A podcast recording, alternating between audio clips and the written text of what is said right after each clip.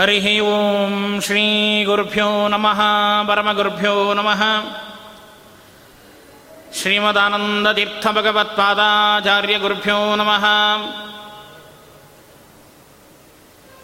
यं ब्रह्मा वरुणीन्द्ररुद्रमरुतः स्तुन्वन्ति दिवे स्थवैः। वेदैः साङ्गपदक्रमोपनिषदैः गायन्ति यं सामगा। ध्यानावस्थित तद्गतेन मनसा पश्यन्ति यं योगिनो। यस्यान्तं न सुरासुरगणाः देवाय तस्मै नमः। योऽन्तप्रविश्य मम वाचमिमां रसुप्तां सञ्जीवयत्यखिलशक्तिधरस्वधम्।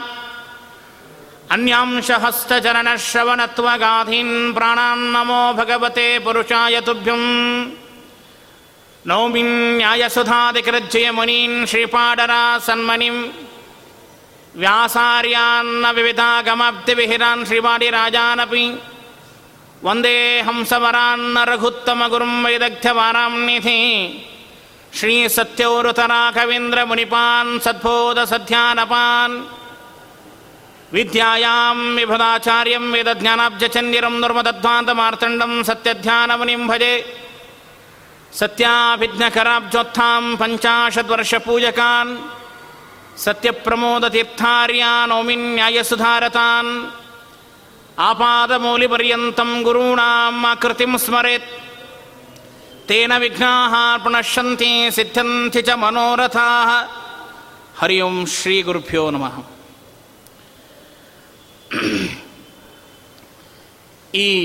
गङ्गालहरि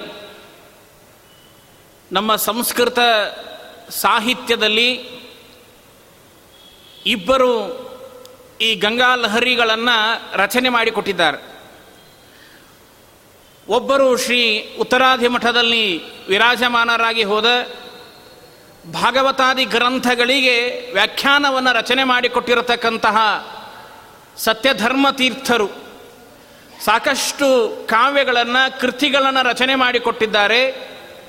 ಅವರು ಇಪ್ಪತ್ತೇಳು ಶ್ಲೋಕಗಳಿಂದ ಗಂಗೆಯ ಮಹಿಮೆಯನ್ನು ವರ್ಣಿಸಿ ಆ ಲಹರಿಯನ್ನು ರಚನೆ ಮಾಡಿಕೊಟ್ಟಿದ್ದಾರೆ. ಅದಕ್ಕೂ ಗಂಗಾ ಲಹರಿ ಅಂತ ಕರೀತಾರೆ. ಇನ್ನೊಂದು ಗಂಗಾ ಲಹರಿ ಸಂಸ್ಕೃತ ಸಾಹಿತ್ಯದಲ್ಲಿ ತನ್ನ ವೈಶಿಷ್ಟ್ಯವನ್ನು ಮೂಡಿಸಿದ್ದು. ಯಾವ ಶ್ರೀವೈಷ್ಣವ ಪಂಡಿತ ಜಗನ್ನಾಥ ಪಂಡಿತ ಅಂತ ನಾವು ಕೇಳುತ್ತೇವೆ. ಬಹಳ ದೊಡ್ಡ ವಿದ್ವಾಂಸ ಜಗನ್ನಾಥ ಪಂಡಿತ. ಅವನು ಸಹಿತ ಗಂಗಾಲಹರಿಯನ್ನು ರಚನೆ ಮಾಡಿಕೊಟ್ಟಿದ್ದಾನೆ. ಆ ಗಂಗಾಲಹರಿ ಐವತ್ತೆರಡು ಶ್ಲೋಕಾತ್ಮಕವಾಗಿರತಕ್ಕಂತಹ ಗಂಗಾಲಹರಿ. ಈ ಐವತ್ತೆರಡು ಶ್ಲೋಕಾತ್ಮಕವಾದ ಗಂಗಾಲಹರಿಯನ್ನು ಇವತ್ತು ಗಂಗಾಲಹರಿ ಇಷ್ಟು ಪ್ರಸಿದ್ಧಿಗೆ ಬರಲಿಕ್ಕೆ ಕವಿ ತನ್ನ ಪ್ರಾಸಗಳಾಗಿರಬಹುದು, ತನ್ನ ಔಚಿತ್ಯವನ್ನು ತೋರಿಸಿರಬಹುದು ಅಥವಾ ಒಂದು ಕಡೆಗೆ ಸತ್ಯಧರ್ಮ ತೀರ್ಥರು ವೇದಾಂತದ ಪುರಾಣದ ಇತಿಹಾಸದ ಹಿನ್ನೆಲೆಯನ್ನು ಕೊಟ್ಟಿರಬಹುದು. ಆದರೆ ಗಂಗಾಲಹರಿ ಇಷ್ಟು ಪ್ರಸಿದ್ಧಿಯಾಗಿ ಉಪನ್ಯಾಸ ರೂಪದಲ್ಲಿ ಬರಲಿಕ್ಕೆ ಕಾರಣ ಪೂಜ್ಯರಾಗಿರತಕ್ಕಂತಹ ಪಂಡಿತ ವರೇಣ್ಯರಾದ ಪಂಡರಿನಾಥಾಚಾರ್ಯ ಗಲಗಲಿಯವರ ಕನ್ನಡದ ಪದ್ಯಗಳಿದೆಯಲ್ಲ, ಬಹಳ ಅತ್ಯಮೂಲ್ಯವಾದ ಪದ್ಯಗಳು. ಅವಳ ಕವಿತಾ ಶಕ್ತಿ ಬಹಳ ಅದ್ಭುತವಾದದ್ದು. ಅವರು ಈಗಿಲ್ಲ. ಅವರ ಅನಂತರದಲ್ಲಿ ಈ ಗಂಗಾಲಹರಿಯನ್ನು ಹೇಳೋದಕ್ಕೆ ಪ್ರಾರಂಭ ಮಾಡಿದವರು ಅವರ ಶಿಷ್ಯರು ಮತ್ತು ನಾನು ಅವರ ಹತ್ತಿರ ಅಧ್ಯಯನ ಮಾಡುವಂತಹ ಪ್ರಸಂಗದೊಳಗೆ ಸಾಕಷ್ಟು ಲಹರಿಗಳನ್ನು ನನಗೆ ಅವರು ಉಪದೇಶವನ್ನು ಮಾಡಿದ್ದಾರೆ. ಹೀಗಾಗಿ ಅವತ್ತಿನಿಂದ ಈ ಗಂಗಾಲಹರಿಯನ್ನು ಹೇಳೋದಕ್ಕೆ ನನಗೆ ಬಹಳಷ್ಟು. ನಮ್ಮ ಊರಿನೊಳಗೆ ಗಲಗಲಿಯಲ್ಲಿ ಈ ಕೃಷ್ಣಗೆ ಗಂಗೆ ಬಂದು ಸೇರಿದಾಗ ಅಲ್ಲಿ ಗಂಗಾಲಹರಿಯನ್ನು ಹೇಳೋದಕ್ಕೆ ಅವರ ಮನ, ಅವರ ಊರ್ವೇ ಗಾಲವ ಕ್ಷೇತ್ರ ಅಂದರೆ ಗಲಗಲಿ ಗಲಗಲಿ. ಅಲ್ಲಿಗೆ ಬರ್ತಾ ಇದ್ರು, ಬಂದಾಗ ಅವರ ಲಹರಿಯನ್ನು ಕೇಳಿ ಕೇಳಿ ಕೇಳಿ, ಯಾಕೆ ಈ ಲಹರಿಯನ್ನು ಸಂಪೂರ್ಣವಾಗಿ ಮುಖೋದ್ಗತ ಮಾಡಬಾರದು ಅಂತ ಹೇಳಿ, ಮುಖೋದ್ಗತ ಮಾಡಿ ಆ ಲಹರಿಯನ್ನು ಹೇಳುವಂತಹ ಕಲೆಯನ್ನು ರೂಢಿಸಿಕೊಂಡೆ. ಅನಂತರದಲ್ಲಿ ಹುಬ್ಬಳ್ಳಿಯಲ್ಲಿ ಅವರ ಮೇಲೆ ನಮ್ಮ ಸ್ನೇಹಿತನೊಬ್ಬ ಪಿ ಎಚ್ ಡಿ ಪ್ರಬಂಧವನ್ನು ಮಂಡಿಸಬೇ ಮಂಡಿಸ್ತಾ ಇದ್ದ. ಆದರೆ ನನ್ನ ಸ್ನೇಹಿತನಿಗೆ ಅವನು ಕೊಂಕಣಿ ಹುಡುಗನಾಗಿದ್ದರಿಂದ ಸಂಸ್ಕೃತದ ಲಿಪಿ ಪರಿಚಯವಿದ್ದಿದ್ದಿಲ್ಲ ಹೀಗಾಗಿ ಸಂಸ್ಕೃತದ ಲಿಪಿಯನ್ನು ಆಚಾರ್ಯ ಹೇಳಿದರು, ಏನಿಲ್ಲ, ಅವನಿಗೆ ಬರ್ಕೊಳ್ಳಿಕ್ಕೆ ಬರೋದಿಲ್ಲ, ನೀನೇ ಪ್ರತಿನಿತ್ಯ ಮನೆಗೆ ಬರಬೇಕು, ನಾನು ಹೇಳ್ತೇನೆ, ನೀನು ಬರ್ಕೊಂಡು ಹೋಗು ಅಂತ. ಸಾಕಷ್ಟು ವಿಷಯಗಳನ್ನು ಆಚಾರ್ಯ ಹೇಳಿದ್ದಾರೆ, ನಾನು ಸಾಕಷ್ಟು ವಿಷಯಗಳನ್ನು ಬರ್ಕೊಂಡಿದ್ದೇನೆ.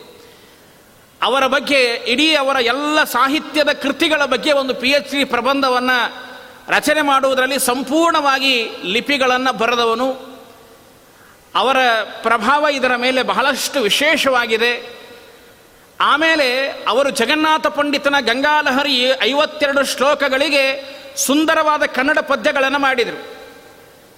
ನಾನು ಅದನ್ನು ವಿಚಾರ ಮಾಡಿದೆ, ಈ ಕನ್ನಡ ಪದ್ಯಗಳ ಜೊತೆಗೆ ಸತ್ಯಧರ್ಮ ತೀರ್ಥರ ಗಂಗಾಲಹರಿಯನ್ನೂ ಸೇರಿಸಿ ಪುರಾಣದಲ್ಲಿ, ಇತಿಹಾಸದಲ್ಲಿ, ಗಂಗೆಯ ಮಹಿಮೆ ಹೇಗೆ ವಿಶೇಷವಾಗಿ ಇತಿಹಾಸದಲ್ಲಿ ನಿರ್ಣಯವಾಗಿ ಬಂದಿದೆ, ಅದರ ಮಹತ್ವ ಏನು ಅನ್ನುವಂತಹ ತೋರಿಸುವ ಕಾರ್ಯವನ್ನು ಮಾಡಬೇಕು ಅಂತ ಹೇಳಿ ಪ್ರಾರಂಭವನ್ನು ಮಾಡಿದೆ. ಪರಮಪೂಜ್ಯ ಶ್ರೀಪಾದಂಗಳವರು ಸತ್ಯಾತ್ಮತೀರ್ಥ ಶ್ರೀಪಾದಂಗಳವರು ಅನುಗ್ರಹ ಮಾಡಿ ಸಾಕಷ್ಟು ಬಾರಿ ಉಪನ್ಯಾಸಗಳಾಗಿದೆ ಇಲ್ಲಿ ನಡೀತಕ್ಕಂತಹ ಉಪನ್ಯಾಸ ಇದು ಐವತ್ತನು ಐವತ್ತೊಂದನೆಯ ಉಪನ್ಯಾಸ, ಗಂಗಾಲಹರಿಯ ಕುರಿತು ಉಪನ್ಯಾಸ. ನಮ್ಮ ಶ್ರೀನಿವಾಸರಾವ್ ಅವರು ಹೇಳಿದರು, ಯಾವ ವಿಚಾರದ ಬಗ್ಗೆ ಮಾತನಾಡ್ತೀರಿ ಆಚಾರ್ಯ ಅಂತ. ನಮ್ಮ ಪ್ರಮೋದ ಆಚಾರ್ಯ ಹೇಳಿದರು, ಇಲ್ಲ ಆಚಾರ್ಯ ಯಾಕೆಂದ್ರೆ ಪ್ರಾರಂಭದಲ್ಲಿ ನಾನು ಇದೇ ವ್ಯಾಸರಾಜ ಮಠದಲ್ಲಿ ಸಾಕಷ್ಟು ಬಾರಿ ಉಪನ್ಯಾಸಕ್ಕೆ ಬಂದಿದ್ದೇನೆ. ಆವಾಗ ಯಾರೋ ಒಬ್ಬರು ಶ್ರೋತೃಗಳು ಒಂದು ಎರಡು ಮೂರು ಶ್ಲೋಕ ಹೇಳಿದ್ದೆ. ಶ್ರೋತೃಗಳು ಈ ಗಂಗಾಲಹರಿಯನ್ನು ಹೇಳಿ ಹೇಳಿ ಹೇಳಿ ಅಂತ ಅವಾಗಿಂದ ಒಂದಿಷ್ಟು ಜನ ಕೇಳಿದರು. ಅನಂತರದಲ್ಲಿ ನಾನು ಕರ್ನಾಟಕ ಸಂಸ್ಕೃತ ವಿಶ್ವವಿದ್ಯಾಲಯದಲ್ಲಿ ಪ್ರಾಧ್ಯಾಪಕನಾದ ಮೇಲೆ ಈ ಸಂಜೆ ಮಹಾವಿದ್ಯಾಲಯದ ಪ್ರಾಂಶುಪಾಲನಾದೆ, ಹೀಗಾಗಿ ಸಾಯಂಕಾಲ ಎಲ್ಲಿ ಉಪನ್ಯಾಸಕ್ಕೆ ಹೋಗುವಂಥ ಅವಕಾಶ ನಂಗೆ ಸಿಗಲಿಲ್ಲ. ಯಾಕಂದರೆ ಅಲ್ಲಿ ಇರಬೇಕಾಗಿರೋ ಪ್ರಸಂಗ ಬಂದಿದ್ದರಿಂದ ಸಾಕಷ್ಟು ಬಾರಿ ಇಲ್ಲಿರುವಂತಹ ಎಲ್ಲ ಅಧಿಕಾರಿಗಳು ನನ್ನನ್ನು ಕರೆದರು. ಆದರೆ ಹೇಳಿದೆ, ನಾನು ಎರಡು ವರ್ಷ ಎಲ್ಲಿಯೂ ಹೋಗೋದಿಲ್ಲ, ಎರಡು ವರ್ಷದ ಅನಂತರದಲ್ಲಿ ನಾನು ಸಂಚಾರ ಮಾಡ್ತೇನೆ ಅಂತ. ಈಗ ಎರಡು ವರ್ಷ ಅಲ್ಲಿ ಆ ಕಾರ್ಯವನ್ನು ಮುಗಿಸಿದೆ. ಮತ್ತು ಈಗ ಬೆಳಗಿನ ಜಾವದಲ್ಲೇ ನಾನು ಹತ್ತುವರೆಯಿಂದ ಐದೂವರೆಗೆ ಅಲ್ಲಿ ಯೂನಿವರ್ಸಿಟಿಗೆ ಹೋಗ್ತಾ ಇರೋದ್ರಿಂದ, ಈಗ ಸಾಯಂಕಾಲ ಈಗ ಫ್ರೀ ಇರೋದ್ರಿಂದ ಮೊನ್ನೆ ನಮ್ಮ ಶ್ರೀನಿವಾಸರಾಯರು ಫೋನ್ ಮಾಡಿ ಆಚಾರ್ಯರು ಬರಬೇಕು, ಈ ವಿಚಾರದ ಕುರಿತು ಮಾತನಾಡಬೇಕು ಅಂತ ಹೇಳಿದಾಗ ಸರಿ ಆಯಿತು ಅಂತ ಹೇಳಿ ಒಪ್ಪಿಕೊಂಡಿದ್ದೇನೆ. ಇಲ್ಲಿ ಒಂದು ವಿಷಯವನ್ನು ನಾವು ತಿಳಿದುಕೊಳ್ಳಬೇಕು. ಎರಡೂ ಲಹರಿಗಳನ್ನು ಒಂದು ತರಹದಲ್ಲಿ ತುಲನಾತ್ಮಕವಾಗಿ ನಾವು ತಿಳಿದುಕೊಳ್ತಾ ಹೋಗೋಣ. ಎರಡೂ ಲಹರಿಗಳಲ್ಲಿ ಗಾನಾತ್ಮಕವಾದ ಹಾಡಿನಂತೆ ಆ ಶ್ಲೋಕಗಳಿದೆ. ಅನೇಕ ವೇದಾಂತದ ತತ್ವದ ವಿಚಾರಗಳು ಸಹಿತ, ಪುರಾಣದ ಇತಿಹಾಸದ ವಿಚಾರಗಳು ಸಹಿತ ಈ ಲಹರಿಗಳಲ್ಲಿದೆ. ಕನ್ನಡದ ಪದ್ಯವನ್ನು ನಾನು ಏನು ಹೇಳುತ್ತೇನೆ, ಅದು ಪೂಜ್ಯ ಪಂಡ್ರಿನಾಥಾಚಾರ್ಯ ಗಲಗಲಿಯವರು ಬರೆದಿರತಕ್ಕಂತಹ ಪದ್ಯ. ಇನ್ನು ಸಂಸ್ಕೃತದಲ್ಲಿ ಏನು ಹೇಳ್ತೇನೆ, ಎರಡು ಸಂಸ್ಕೃತದಲ್ಲಿ ಒಂದು ಕಡೆಗೆ ಸತ್ಯಧರ್ಮ ತೀರ್ಥರು ಹೇಳ್ತಾರೆ, ಇನ್ನೊಂದು ಕಡೆಗೆ ಜಗನ್ನಾಥ ಪಂಡಿತ ಹೇಳ್ತಾರೆ. ಈ ಜಗನ್ನಾಥ ಪಂಡಿತ ಬಹಳ ದೊಡ್ಡ ವಿದ್ವಾಂಸ, ಶ್ರೀವೈಷ್ಣವ ವಿದ್ವಾಂಸ. ಅವನ ಇತಿಹಾಸದ ವಿ ಘಟನೆಗಳೇ ಬಹಳಷ್ಟು ವಿಚಿತ್ರವಾದದ್ದು. ಆದರೆ ಆ ಜಗನ್ನಾಥ ಪಂಡಿತನಿಗೆ ಈ ಗಂಗಾಲಹರಿಯನ್ನು ರಚನೆ ಮಾಡುವುದಕ್ಕೆ ಕಾರಣ ಏನು ಗೊತ್ತಾ? ಅವನು ಜೀವನದಲ್ಲಿ ಏನೋ ಒಂದು ತಪ್ಪನ್ನು ಮಾಡಿದ. ಶಹಾಜಾನನ ಆಸ್ಥಾನದಲ್ಲಿ ಹೋಗಿ ಬಹಳ ದೊಡ್ಡ ಪಾಂಡಿತ್ಯ ಇತ್ತು ಅವನಿಗೆ. ಸಾಕಷ್ಟು ಕೃತಿಗಳನ್ನು ರಚನೆ ಮಾಡಿದ್ದಾನೆ. ಅಲಂಕಾರ ಶಾಸ್ತ್ರದಲ್ಲಿ ಭಾರೂ ಮೇರ ಪ್ರತಿಭೆಯನ್ನು ಹೊಂದಿದವನು ಆ ಜಗನ್ನಾಥ ಪಂಡಿತ. ಒಂದು ಸಾರಿ ಗಂಗಾ ನದಿಯ ದಡದಲ್ಲಿ ಮಲಗಿಕೊಂಡಿದ್ದಂತೆ ಅವನ ಇತಿಹಾಸ ಬಹಳ ಇದೆ. ಅನಂತರದಲ್ಲಿ ಬೇಕಾದ್ರೆ ವಿಚಾರ ಮಾಡೋಣ. ಅವನು ಗಂಗೆಯ ನದಿಯ ದಡದಲ್ಲಿ ಮಲಗಿಕೊಂಡಾಗ ಅಪ್ಪಯ್ಯ ದೀಕ್ಷಿತರು ಅವತ್ತಿನ ಕಾಲದ ಬಹಳ ದೊಡ್ಡ ವಿದ್ವಾಂಸರು. ತಮ್ಮ ಶಿಷ್ಯರನ್ನೆಲ್ಲ ಕರೆದುಕೊಂಡು ಗಂಗೆಯ ಸ್ನಾನಕ್ಕಾಗಿ ಹೋಗ್ತಾ ಇದ್ರು. ಗಂಗೆಯ ಸ್ಮರಣೆಯನ್ನು ಮಾಡ್ತಾ, ಗಂಗಾ ಗಂಗೇತಿ ಯಾತ್ ಯೋಜನಾನಾಂ ಶತೈರಪಿ ಮುಚ್ಚತೆ ಸರ್ವ ಪಾಪೇಭ್ಯೋ ವಿಷ್ಣುಲೋಕಂ ಸಗಚ್ಚತಿ ಯಾರು ಗಂಗೆಯನ್ನ ಗಂಗಾ ಗಂಗಾ ಗಂಗಾ ಅಂತ ಸ್ಮರಣೆ ಮಾಡ್ತಾರೆ ಅಂಥವರಿಗೆ ವಿಷ್ಣುಲೋಕ ಪ್ರಾಪ್ತಿಯಾಗ್ತದೆ. ಇದರಲ್ಲಿ ಯಾವ ಸಂಶಯವೂ ಇಲ್ಲ. ಆದರೆ ಗಂಗಾ, ಗಂಗೇತಿ ಯೋ ಬುರುಯಾತ್, ಯಾರು ಸ್ತೋತ್ರ ಮಾಡ್ತಾರೋ ಗಂಗೆಯನ್ನ, ಅಂತಹ ಗಂಗೆಯ ಸ್ತೋತ್ರವನ್ನು ಮಾಡ್ತಾ ಹೋಗುವಂತಹ ಎಲ್ಲ ಶಿಷ್ಯರು, ಅಪ್ಪಯ್ಯ ದೀಕ್ಷಿತರ ಪರಿವಾರ ಜಗನ್ನಾಥ ಪಂಡಿತನನ್ನು ನೋಡ್ತಾರೆ. ಉತ್ತರ ಭಾರತದ ಪ್ರದೇಶದೊಳಗೆ ಬಹಳ ಬೇಗನೆ ಸೂರ್ಯೋದಯವಾಗ್ತದೆ. ನಾವೆಲ್ಲ ಇಲ್ಲಿ ಆರು ಗಂಟೆಗೆ ಸೂರ್ಯೋದಯ ಆದರೆ ಅಲ್ಲೆಲ್ಲ ನಾಲ್ಕೂವರೆ, ಐದು ಗಂಟೆಗೆ ಸೂರ್ಯ ಕಾಣಿಸ್ತಾನೆ, ಬೆಳಕು ಬೀಳುತ್ತದೆ. ಹೀಗಾಗಿ ಅಲ್ಲೆಲ್ಲ ಬೇಗ ಎಚ್ಚರಗೊಳ್ಳುತ್ತಾರೆ. ಯಾವಾಗಲೂ ಉಷಕ್ಕಾಲದಲ್ಲಿ ಹೇಳಬೇಕು ಅಂತ ಶಾಸ್ತ್ರ ಹೇಳಿದೆ. ಆದರೆ ನಮ್ಮ ಉಷಕ್ಕಾಲ ಯಾವಾಗ ಗೊತ್ತಾ? ಸೂರ್ಯೋದಯಕ್ಕಿಂತಲೂ ಮುಂಚಿತವಾಗಿ, ಎರಡೂವರೆ ತಾಸು ಮುಂಚಿತವಾಗಿ ನಾವು ಹೇಳಬೇಕು ಆದರೆ ನಮ್ಮ ಉಷಕ್ಕಾಲ ಯಾವಾಗ ಅಂದರೆ ಸೂರ್ಯೋದಯ ಆದ ಮೇಲೆ ಎರಡೂವರೆ ತಾಸು ಮೇಲೆ ಹೇಳ್ತೀವಿ ನಾವು. ಪ್ರಭಾತೆ ಚಹಾ ದರ್ಶಿನಿ ಮುಂಜಾನೆ ಕೂಡ ಚಹಾ ದರ್ಶನ ಮಾಡಲಾರ್ದೆ ಎಚ್ಚರೇ ಆಗುವುದಿಲ್ಲ. ಅದ್ಯಾವುದೋ ಸುಡುಗಾಡು ಬೆಡ್ ಕಾಫಿ ಅಂತ ಅದು. ಬೆಡ್ ಮೇಲೆ ಕುಡಿದ್ರೆ ಕಾಫಿ ಅದು. ಅದು ದರ್ಶನ ಆದಮೇಲೆ ಮುಂಜಾನೆ ನಮ್ದು ಎಲ್ಲ ದಿನಚರಿಗಳು ಪ್ರಾರಂಭ ಆಗೋದು. ಇರಲಿ ಬಿಡ್ರಿ. ಆದರೆ ಆ ಸಂದರ್ಭದಲ್ಲಿ ಇವನ ಮಲಗಿದ್ದನ್ನು ನೋಡಿ ಅಪ್ಪಯ್ಯ ದೀಕ್ಷಿತರಂತಾರೆ, ಕಿಂ ನಿಶಂಕಮ ಶೇಷೇ ಶೇಷೆ ವಯಸ್ಸಿ ಆಗತೆ ಮೃತ್ಯೋ ಯಾರೂ ಗಂಗಾ ನದಿಯ ದಡದಲ್ಲಿ ಹೀಗೆ ಮಲಗಿಕೊಳ್ಳುವುದಿಲ್ಲ. ಅಲ್ಲ, ಎಲ್ಲರೂ ಎದ್ದು ಗಂಗೆಯ ಸ್ತೋತ್ರ ಮಾಡ್ತಾರೆ, ಸ್ನಾನ ಮಾಡುವುದಕ್ಕಾಗಿ ಬಂದಿದ್ದಾರೆ. ನೀನು ಇನ್ನೂ ಈ ಮಲಗಿದ್ದೀಯಲ್ಲಪ್ಪ, ಇನ್ನೂ ಹಾಸಿಗೆಯಲ್ಲಿ ಮಲಗಿಕೊಂಡಿದ್ದೀಯಲ್ಲ, ಏಳು ಅಂತ ಹೇಳಿ ಕೂಗ್ತಾರೆ. ಆವಾಗ ಜಗನ್ನಾಥ ಪಂಡಿತ ತಾನು ಮುಖದ ಮೇಲೆ ಹಾಕಿಕೊಂಡ ವಸ್ತ್ರವನ್ನು ಸ್ವಲ್ಪ ತೆಗೆದಂತೆ ತಗದಾಗ ಜಗನ್ನಾಥ ಪಂಡಿತನ ಮುಖ ಕಾಣಿಸಿತು, ಅಪ್ಪಯ್ಯ ದೀಕ್ಷಿತರಿಗೆ ದಿಗ್ಭ್ರಮೆ ಆಯಿತು ಯಾರಿಗೆ ಅಪ್ಪಯ್ಯ ದೀಕ್ಷಿತರಿಗೆ? ಎಂತಹ ಜಗನ್ನಾಥ ಪಂಡಿತ, ಭಾರೀ ವಿದ್ವಾಂಸ, ಮಹಾಜ್ಞಾನಿ. ಒಂದಾನೊಂದು ಕಾಲದಲ್ಲಿ ಅಪ್ಪಯ್ಯ ದೀಕ್ಷಿತರ ಕೆಲವು ಗ್ರಂಥಗಳನ್ನು, ಅಲಂಕಾರದ ಗ್ರಂಥಗಳನ್ನು ಖಂಡನೆ ಮಾಡಿದ ವ್ಯಕ್ತಿಯೇ ಜಗನ್ನಾಥ ಪಂಡಿತ. ಅವಾಗಂತಾರೆ ಎಂತಹ ವಿದ್ವಾಂಸ, ಏನೋ ಜೀವನದಲ್ಲಿ ತಪ್ಪು ಮಾಡಿಬಿಟ್ಟಿದೆಯಲ್ಲಪ್ಪ, ಈ ಮರಳಿನೊಳಗೆ ಬಿದ್ದು ಹೊರಳಾಡ್ತಾ ಇದೆಯಲ್ಲ, ಆಯಿತು ಜೀವನದಲ್ಲಿ ತಪ್ಪು ಮಾಡಿ ಆಯಿತು. ಆ ತಪ್ಪನ್ನು ತೊಳೆದುಕೊಳ್ಳಬೇಕಲ್ಲ? ಅದಕ್ಕಾಗಿ ಹೇಳ್ತಾರೆ, ಅಥವಾ ಸುಖಂ ಶಹೀತಾ ತವ ನಿಕಟ ಜಾಗರ್ಥ ಜನ್ನವೀ ಜನನಿ. ನಿನ್ನ ಪಕ್ಕದಲ್ಲೇ ಜಾಹ್ನವಿ ಜಾಗರ್ಥಳಾಗಿ ಹರಿತಾ ಇದ್ದಾಳಲ್ಲ?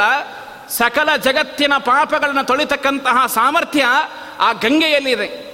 ಯಾವ ಗಂಗೆಯ ಸ್ಮರಣೆ ಮಾಡಿ ಗಂಗಾ ಗಂಗ್ ಗಂಗೆಯತಿ ಯೋಬ್ರೂಯಾತ್ ಯೋಜನಾನಾಂ ಶತೈರಪಿ. ಕೇವಲ ಗಂಗಾ ಅಂತ ಸ್ಮರಣೆ ಮಾಡಿದರೆ ಸಾಕು, ನಮ್ಮ ಸಕಲ ಪಾಪಗಳನ್ನು ಪರಿಹಾರ ಮಾಡುವ ಸಾಮರ್ಥ್ಯ ಆ ಗಂಗೆಯಲ್ಲಿದೆ. ಪಕ್ಕದಲ್ಲೇ ಗಂಗೆ ಹರಿತಾ ಇದ್ದಾಳಲ್ಲ ಅಂತ ಹೇಳಿ ಎಚ್ಚರಿಸಿದರು. ಆವಾಗ ಜಗನ್ನಾಥನಿಗೆ ಈ ಅಪ್ಪಯ್ಯ ದೀಕ್ಷಿತರ ಮಾತು ಒಂದು ತರಹ ಸಿಡಿಲು ಹೊಡೆದಂಗಾಯಿತಂತೆ. ಓ, ನಾನು ಜೀವನದಲ್ಲಿ ಪಾಪ ಮಾಡಿದ್ದೇನೆ, ಇದು ನಿಶ್ಚಿತ. ಆದರೆ ಪಾಪ ತೊಳೆದುಕೊಳ್ಳುವುದಕ್ಕಾಗಿ ಸಕಲರ ಪಾಪ ತೊಳೆಯುವಂತಹ ಗಂಗೆಯೇ ಪಕ್ಕದಲ್ಲಿದ್ದಾಳಲ್ಲ ಇಂತಹ ಗಂಗೆಯನ್ನ ಸ್ಮರಣೆ ಮಾಡಲಿಲ್ಲ, ಗಂಗೆಯನ್ನ ಪಾಡಲಿಲ್ಲ, ಗಂಗೆಯನ್ನ ಸ್ತೋತ್ರ ಮಾಡಲಿಲ್ಲ. ಛೇ, ನನ್ನ ಜನ್ಮಕ್ಕೆ ಧಿಕ್ಕಾರವಿರಲಿ ಅಂತಾನೆ ಜಗನ್ನಾಥ ಪಂಡಿತ. ಆವಾಗ ಅವನಲ್ಲಿರುವಂತಹ ಶೋಕ ಶ್ಲೋಕತ್ವಮಾಗತಃ. ಅವನಲ್ಲಿರ್ತಕ್ಕಂತಹ ಶೋಕವು ಶ್ಲೋಕದ ರೂಪದೊಳಗೆ ಹೊರಗಡೆ ಬಂತು. ಆವಾಗ ಗಂಗೆಯನ್ನ ಏನು ಸ್ತೋತ್ರ ಮಾಡಿದ, ಜಗನ್ನಾಥ ಘಾಟ್ ಅಂತಲೇ ಇದೆ ಕಾಶಿಯಲ್ಲಿ ಐವತ್ತೆರಡು ಮೆಟ್ಟಿಲಗಳಿದೆ ಒಂದೊಂದು ಮೆಟ್ಟಿಲದ ಮೇಲೆ ನಿಂತುಕೊಂಡು ಒಂದೊಂದು ಶ್ಲೋಕವನ್ನು ರಚನೆ ಮಾಡುತ್ತಾನೆ. ಕೊನೆಯಲ್ಲಿ ಅವನು ಐವತ್ತೆರಡು ಶ್ಲೋಕವನ್ನು ಹೇಳಿದಾಗ ಗಂಗೆ ಬಂದು ಜಗನ್ನಾಥನನ್ನು ತೆಗೆದುಕೊಂಡು ಹೋದಳು ಅನ್ನುವಂತಹ ಇತಿಹಾಸದ ಕಥೆಯನ್ನು ಜಗನ್ನಾಥ ಪಂಡಿತನ ಕಥೆಯನ್ನು ನಾವು ಕೇಳುತ್ತೇವೆ. ಅಂತಹ ಜಗನ್ನಾಥ ಪಂಡಿತ ಈ ಲಹರಿಯಲ್ಲಿ ಬಹಳ ಅದ್ಭುತವಾದ ವಿಚಾರಗಳನ್ನು ತಿಳಿಸಿಕೊಟ್ಟಿದ್ದಾನೆ. ಅವನ ಕಾವ್ಯ ಔಚಿತ್ಯ, ಕಾವ್ಯ ಪ್ರೌಢಿಮೆ.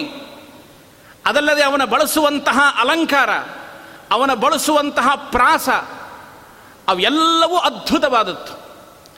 ಮನುಷ್ಯನಿಗೆ ಕವಿ ಪ್ರತಿಭೆ ಇರ್ತದೆ ಅದನ್ನು ಒಳ್ಳೆಯದಕ್ಕೆ ಬಳಸ್ಕೋಬೇಕು. ನಮ್ಮಲ್ಲಿ ಒಬ್ಬರು ವಿದ್ವಾಂಸರಿದ್ರು. ಅವ್ರು ಹೇಳ್ತಿದ್ರು, ಈ ಕವಿ ಪ್ರತಿಭಾ ಎಂಬುದು ಎಲ್ಲರಿಗೂ ಬರುವುದಿಲ್ಲ. ಕೆಲವರು ಕೂತ್ ಕೂತಲ್ಲೇ ಶ್ಲೋಕ ಮಾಡ್ತಿರ್ತಾರೆ. ನಮ್ಮಲ್ಲಿ ಒಬ್ಬರು ಆಚಾರ್ಯ ಇದ್ರು ಅವರು ಚಪಾತಿ ಮೇಲೆ ಶ್ಲೋಕ ಮಾಡ್ತಾರೆ, ಚಟ್ನಿ ಪುಡಿ ಮೇಲೆ ಶ್ಲೋಕ ಮಾಡ್ತಾರೆ, ಎಲ್ಲರ ಮೇಲೆ ಶ್ಲೋಕ ಮಾಡ್ತಿದ್ರು. ಅದು ಕವಿ ಪ್ರತಿಭಾ ಅಂತ ಕರೀತಾರೆ. ಎಲ್ಲರಿಗೂ ಬರುವುದಿಲ್ಲ ಪ್ರತಿಭಾ. ಹಂಗೆ ಒಬ್ಬರು ವಿದ್ವಾಂಸರಿದ್ರು ಅವ್ರು ಏನಂದ್ರೆ ಬಹಳ ದೊಡ್ಡ ವಿದ್ವಾಂಸರು, ಒಳ್ಳೆ ಕವಿ ಪ್ರತಿಭಾ ಇತ್ತು. ಆದರೆ ಅವರಲ್ಲಿ ಒಂದು ವೀಕ್ನೆಸ್ ಇತ್ತು. ಏನು ಅಂದರೆ, ಅವತ್ತಿನ ಕಾಲಕ್ಕೆಲ್ಲ ರಾಜ್ಕುಮಾರನ ಚಿತ್ರ ಫಿಲ್ಮ್ ಅಂದರೆ ಭಾಳ ಇಷ್ಟ. ಹೀಗಾಗಿ ಕೆಲವೆಲ್ಲ ಪಾಠಕ್ಕೆ ಚಕ್ಕರ್ ಹೊಡೆದು ಅವರು ಫಿಲ್ಮ್ ನೋಡ್ಲಿಕ್ಕೆ ಹೋಗ್ತಿದ್ರು. ಕೊನೆಗೆ ಒಂದು ದಿವಸ ಸ್ವಾಮಿಗಳ ಕೈಯಲ್ಲಿ ಸಿಕ್ಕಿಬಿಟ್ರು ಸಿಕ್ಕ ಮೇಲೆ ಮುದ್ರಾ ಕೋಲ್ ತೊಗೊಂಡು ಕುತ್ಕೊಂಡ್ರು ಅವ್ರ ಮುಂದೆ. ಕೋಲ್ ತೊಗೊಂಡು ಹೊಡೆದು ಇವ್ನು ಸರಿಯಾಗಿ ಬುದ್ಧಿ ಕಲಿಸ್ಬೇಕು. ಆದರೆ ಭಾರಿ ಬುದ್ಧಿ ತೀಕ್ಷ್ಣ. ಏನು ಕೇಳ್ತಿ ಅದಕ್ಕೆಲ್ಲ ಉತ್ತರ ಕೊಡ್ತಿದ್ರಿ ಆ ಹುಡುಗ? ಕೊನೆಗೆ ಅವನಿಗೆ ಕೇಳಿದ್ರೆ, ಏಯ್, ಎಲ್ಲಿ ಹೋಗಿದ್ದೆ ನೀನು? ಅದಕ್ಕೆ ಅವನೇನು ಹೇಳಬೇಕು? ಒಂದು ಶ್ಲೋಕೆ ಮಾಡಿ ಹೇಳಿದ ಅವನು. ಗರಗರನೆ ತಿರುಗಿ ಹಿಮಗಿರಿಗೆ ಎರಗಿ ಉಮಯನ್ನು ಕಂಡು ಬಂದೆ. ಗರಗರನೆ ತಿರುಗಿ ಅಂದರೆ ಹಿಮಗಿರಿಗೆ ಎರಗಿ. ಗಿರಿನಗರಕ್ಕೆ ಅಲ್ಲಿ ಏನೋ ಸ್ವಲ್ಪ ಸಂಚಾರ ಮಾಡಿದ. ಹಿಮಗಿರಿಗೆ ಎರಗಿ ಉಮಯನ್ನು ಕಂಡು ಬಂದೆ. ಹಿಮಗಿರಿ ಅಂತ ಒಂದು ಫಿಲ್ಮ್ ಥಿಯೇಟರ್ ನನಗೆ ಗೊತ್ತಿಲ್ಲ, ಅವ್ರು ಬರೆದದ್ದು ಹಂಗೆ. ಉಮೆಯನ್ನು ಕಂಡು ಬಂದೆ. ಇದೇ ಚಾಮರಾಜಪೇಟೆ ಉಮಾಟಾಕೀಸು ಉಮೆಯನ್ನು ಕಂಡು ಬಂದೆ. ಸ್ವಪ್ನದಲ್ಲಿ ನರ್ತಕಿಯ ಕಂಡು ಆನಂದ ನಂದ ಎಂದೇ.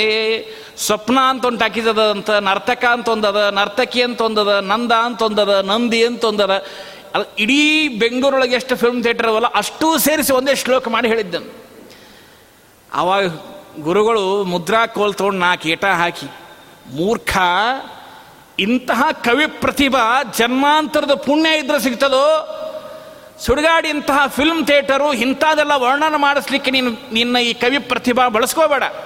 ಇದೇ ಕೊನೆ. ದೇವರ ಮೇಲೆ, ಭಗವಂತನ ಮೇಲೆ ಶ್ರೀಮದ್ ಆಚಾರ್ಯರು, ವಾಯುದೇವರು ಒಳ್ಳೆ ಕಾವ್ಯಗಳನ್ನು ನೀನು ರಚನೆ ಮಾಡು. ಇಂತಹ ಪ್ರತಿಭೆಯನ್ನು ಸಾತ್ವಿಕವಾಗಿ ಬಳಸಿಕೋ ಅಂತ ಹೇಳಿ ಅವತ್ತೇನು ಗುರುಗಳು ನನಗೊಂದು ನಾಲ್ಕು ಏಟ ಹಾಕಿ ನನಗೇನು ಸರಿಯಾದ ದಾರಿಗೆ ಹಚ್ಚಿದ್ರು?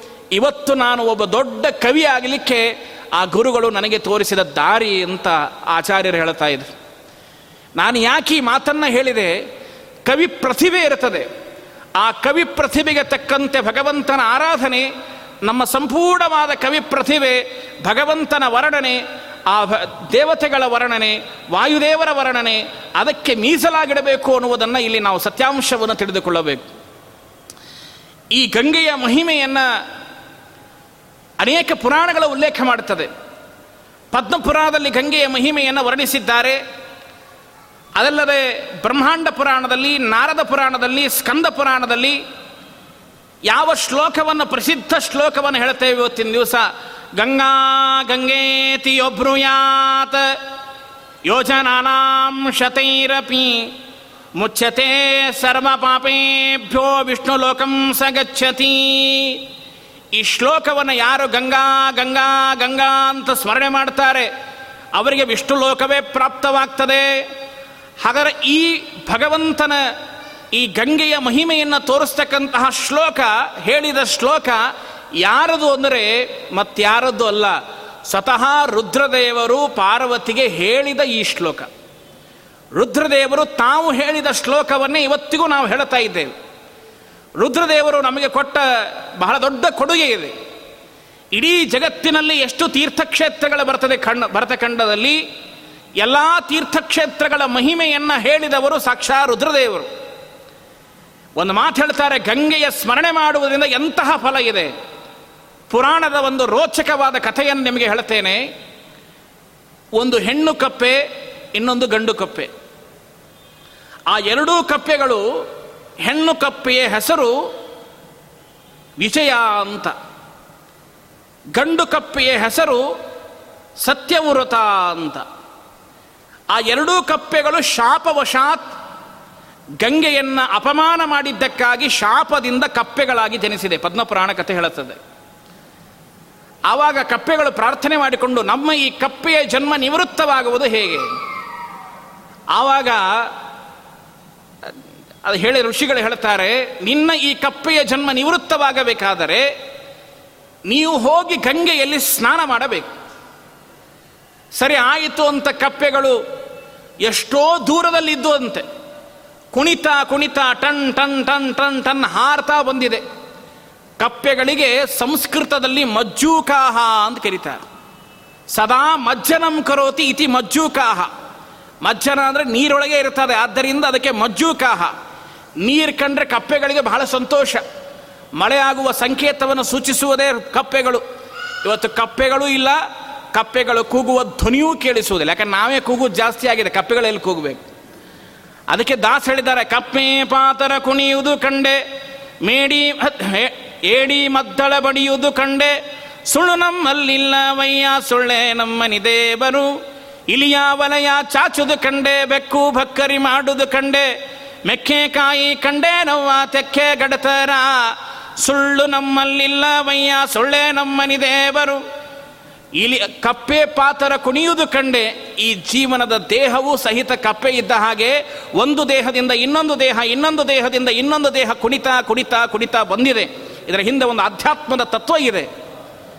ಆ ಕಪ್ಪೆಗಳೇನು ಕುಣಿತಾ ಕುಣಿತಾ ಕುಣಿತಾ ಬಂದಿದೆ, ದೂರದೊಳಗೆ ಗಂಗೆಯನ್ನು ನೋಡಿತು. ಗಂಗೆಯನ್ನು ನೋಡಿದಾಗ ಎಷ್ಟು ಆನಂದ.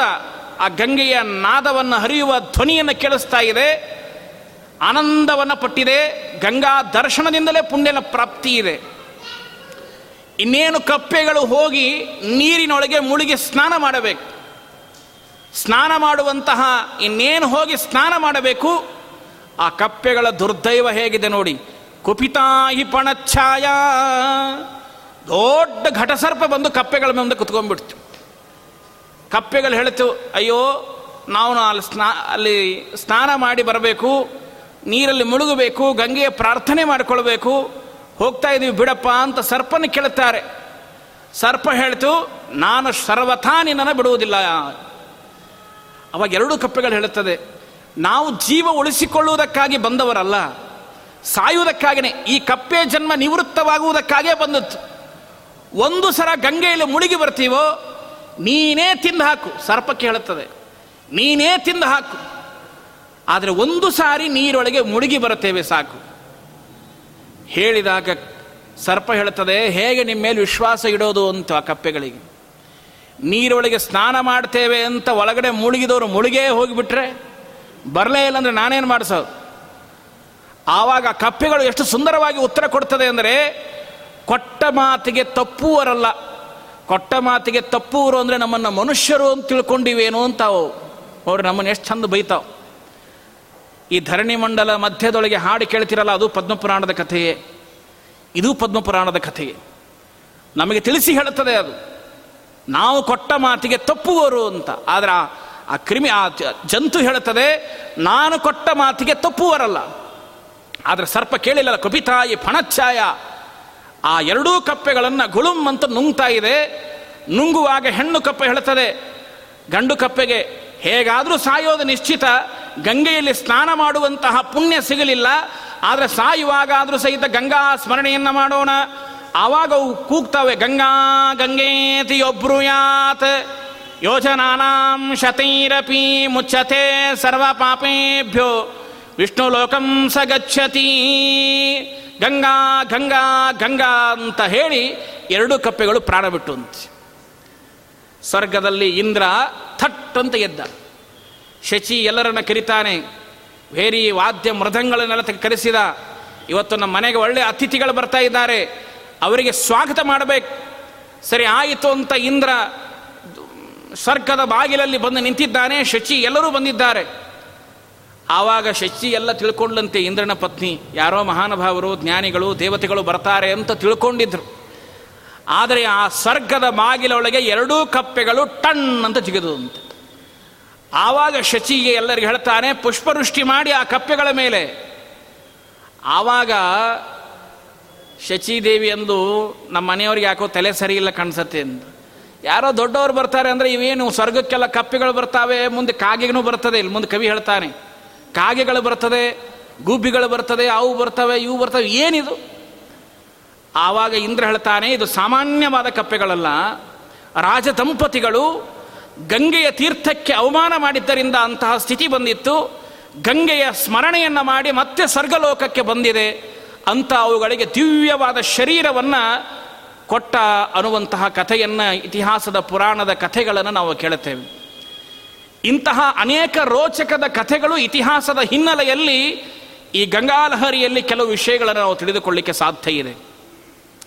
ಕವಿ ಮೊದಲಿಗೆ ಶ್ಲೋಕದಲ್ಲಿ ಹೇಳ್ತಾನೆ, ಸಮೃದ್ಧಂ ಸೌಭಾಗ್ಯಂ ಸಕಲ ವಸುಧಾಯ ಕಿಮಪಿ ತನ್ನ ಮಹಾಐಶ್ವರ್ಯಂ ಲೀಲಾಜನಿತ ಜಗತಃ ಖಂಡ ಪರಶೋ, ಶ್ರುತೀನಾಂ ಸರ್ವಸ್ವಂ ಸುಕೃತಮತಮೂರ್ತಂ ಸುಮನಸಾಂ ಸುಧಾ ಸೌಂದರ್ಯಂತೆ ಸಲಿಲಮ ಶಿವಂ ನ ಶಮಯತ ಸೌಭಾಗ್ಯಂ ಸಕಲ ವಸುಧಾಯ. ಸಾಕ್ಷಾತ್ ಗಂಗೆ ಇಡೀ ಜಗತ್ತಿಗೆ ಸೌಭಾಗ್ಯವನ್ನು ಕೊಡುವುದಕ್ಕಾಗಿ ಒಂದು ಗಂಗೆಯನ್ನು ಭೋಗ ಮಾಡ್ತೇವೆ. ಅವಳು ಭೋ, ಭೋಗ್ಯಕ್ಕೂ ಅವಳು ಉಪಯೋಗಗಳಾಗಿದ್ದಾಳೆ ಆ ಗಂಗೆಯ ಸ್ಮರಣೆ ಮಾಡುತ್ತೇವೆ, ಅದರಿಂದ ಮುಕ್ತಿಯನ್ನು ಕೊಡ್ತಾಳೆ. ಭುಕ್ತಿ ಮುಕ್ತಿ ಪ್ರದಾಯಕಳು ಸಾಕ್ಷಾತ್ ಗಂಗೆ.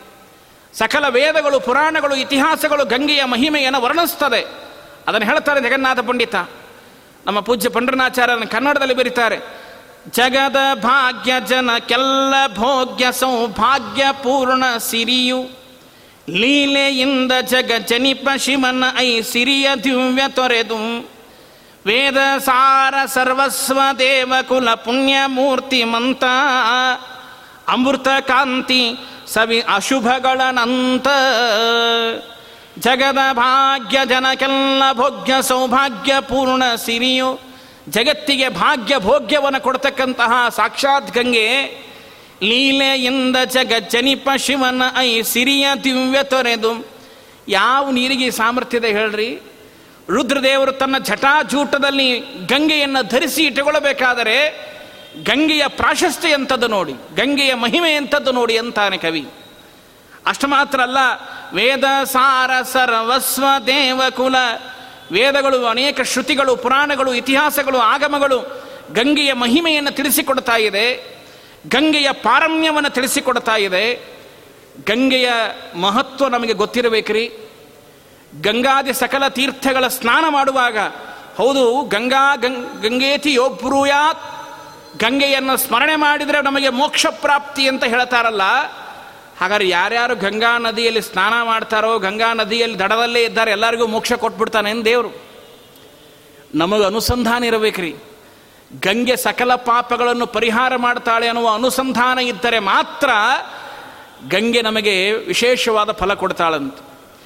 ಒಂದು ಸಾರಿ ನಾರದರ ಕೇಳಿದ್ರಂತೆ ಪರಮಾತ್ಮನಿಗೆ, ಅಲ್ಲ ಗಂಗಾ ನದಿ ದಡದಲ್ಲಿ ಇಷ್ಟು ಜನ ಇದ್ದಾರಲ್ಲ ಇವರು ಎಲ್ಲರಿಗೂ ಮೋಕ್ಷ ಕೊಟ್ಟುಬಿಡು ನಿತ್ಯ ಗಂಗಾ ಗಂಗೇತಿಯೊಬ್ಬರು ಯಾ ಸ್ತೋತ್ರ ಹೇಳಿ ಹೇಳಿ ಹೋಗಿ ಸ್ನಾನ ಮಾಡ್ತಾರಲ್ಲ, ದೇವರ ಹೇಳಿದ ಇವರು ಬರೇ ಸ್ನಾನ ಮಾಡ್ತಾರೆ ಅದರ ಹಿಂದೆ ಭಕ್ತಿ ಇದೆಯೋ, ಶ್ರದ್ಧೆ ಇದೆಯೋ, ವಿಶ್ವಾಸ ಇದೆಯೋ, ಒಂದು ಸಾರಿ ಪರೀಕ್ಷೆ ಮಾಡಬೇಕು ಒಂದು ಪರಮಾತ್ಮ. ಸಾಧನ ಇಲ್ಲದೆ ಫಲ ಕೊಡುವುದಿಲ್ಲ ಭಗವಂತ. ಸರಿ ಆಯಿತು, ಹಾಗಾದರೆ ಪರೀಕ್ಷೆ ಮಾಡಿದ, ಏನು ಪರೀಕ್ಷೆ? ಏನಿಲ್ಲ ಲಕ್ಷ್ಮೀದೇವಿಗೆ ಹೇಳ್ತಾನೆ, ನೀನು ಒಂದು ಗೊಲ್ಲತಿಯ ರೂಪವನ್ನು ಧರಿದಕು.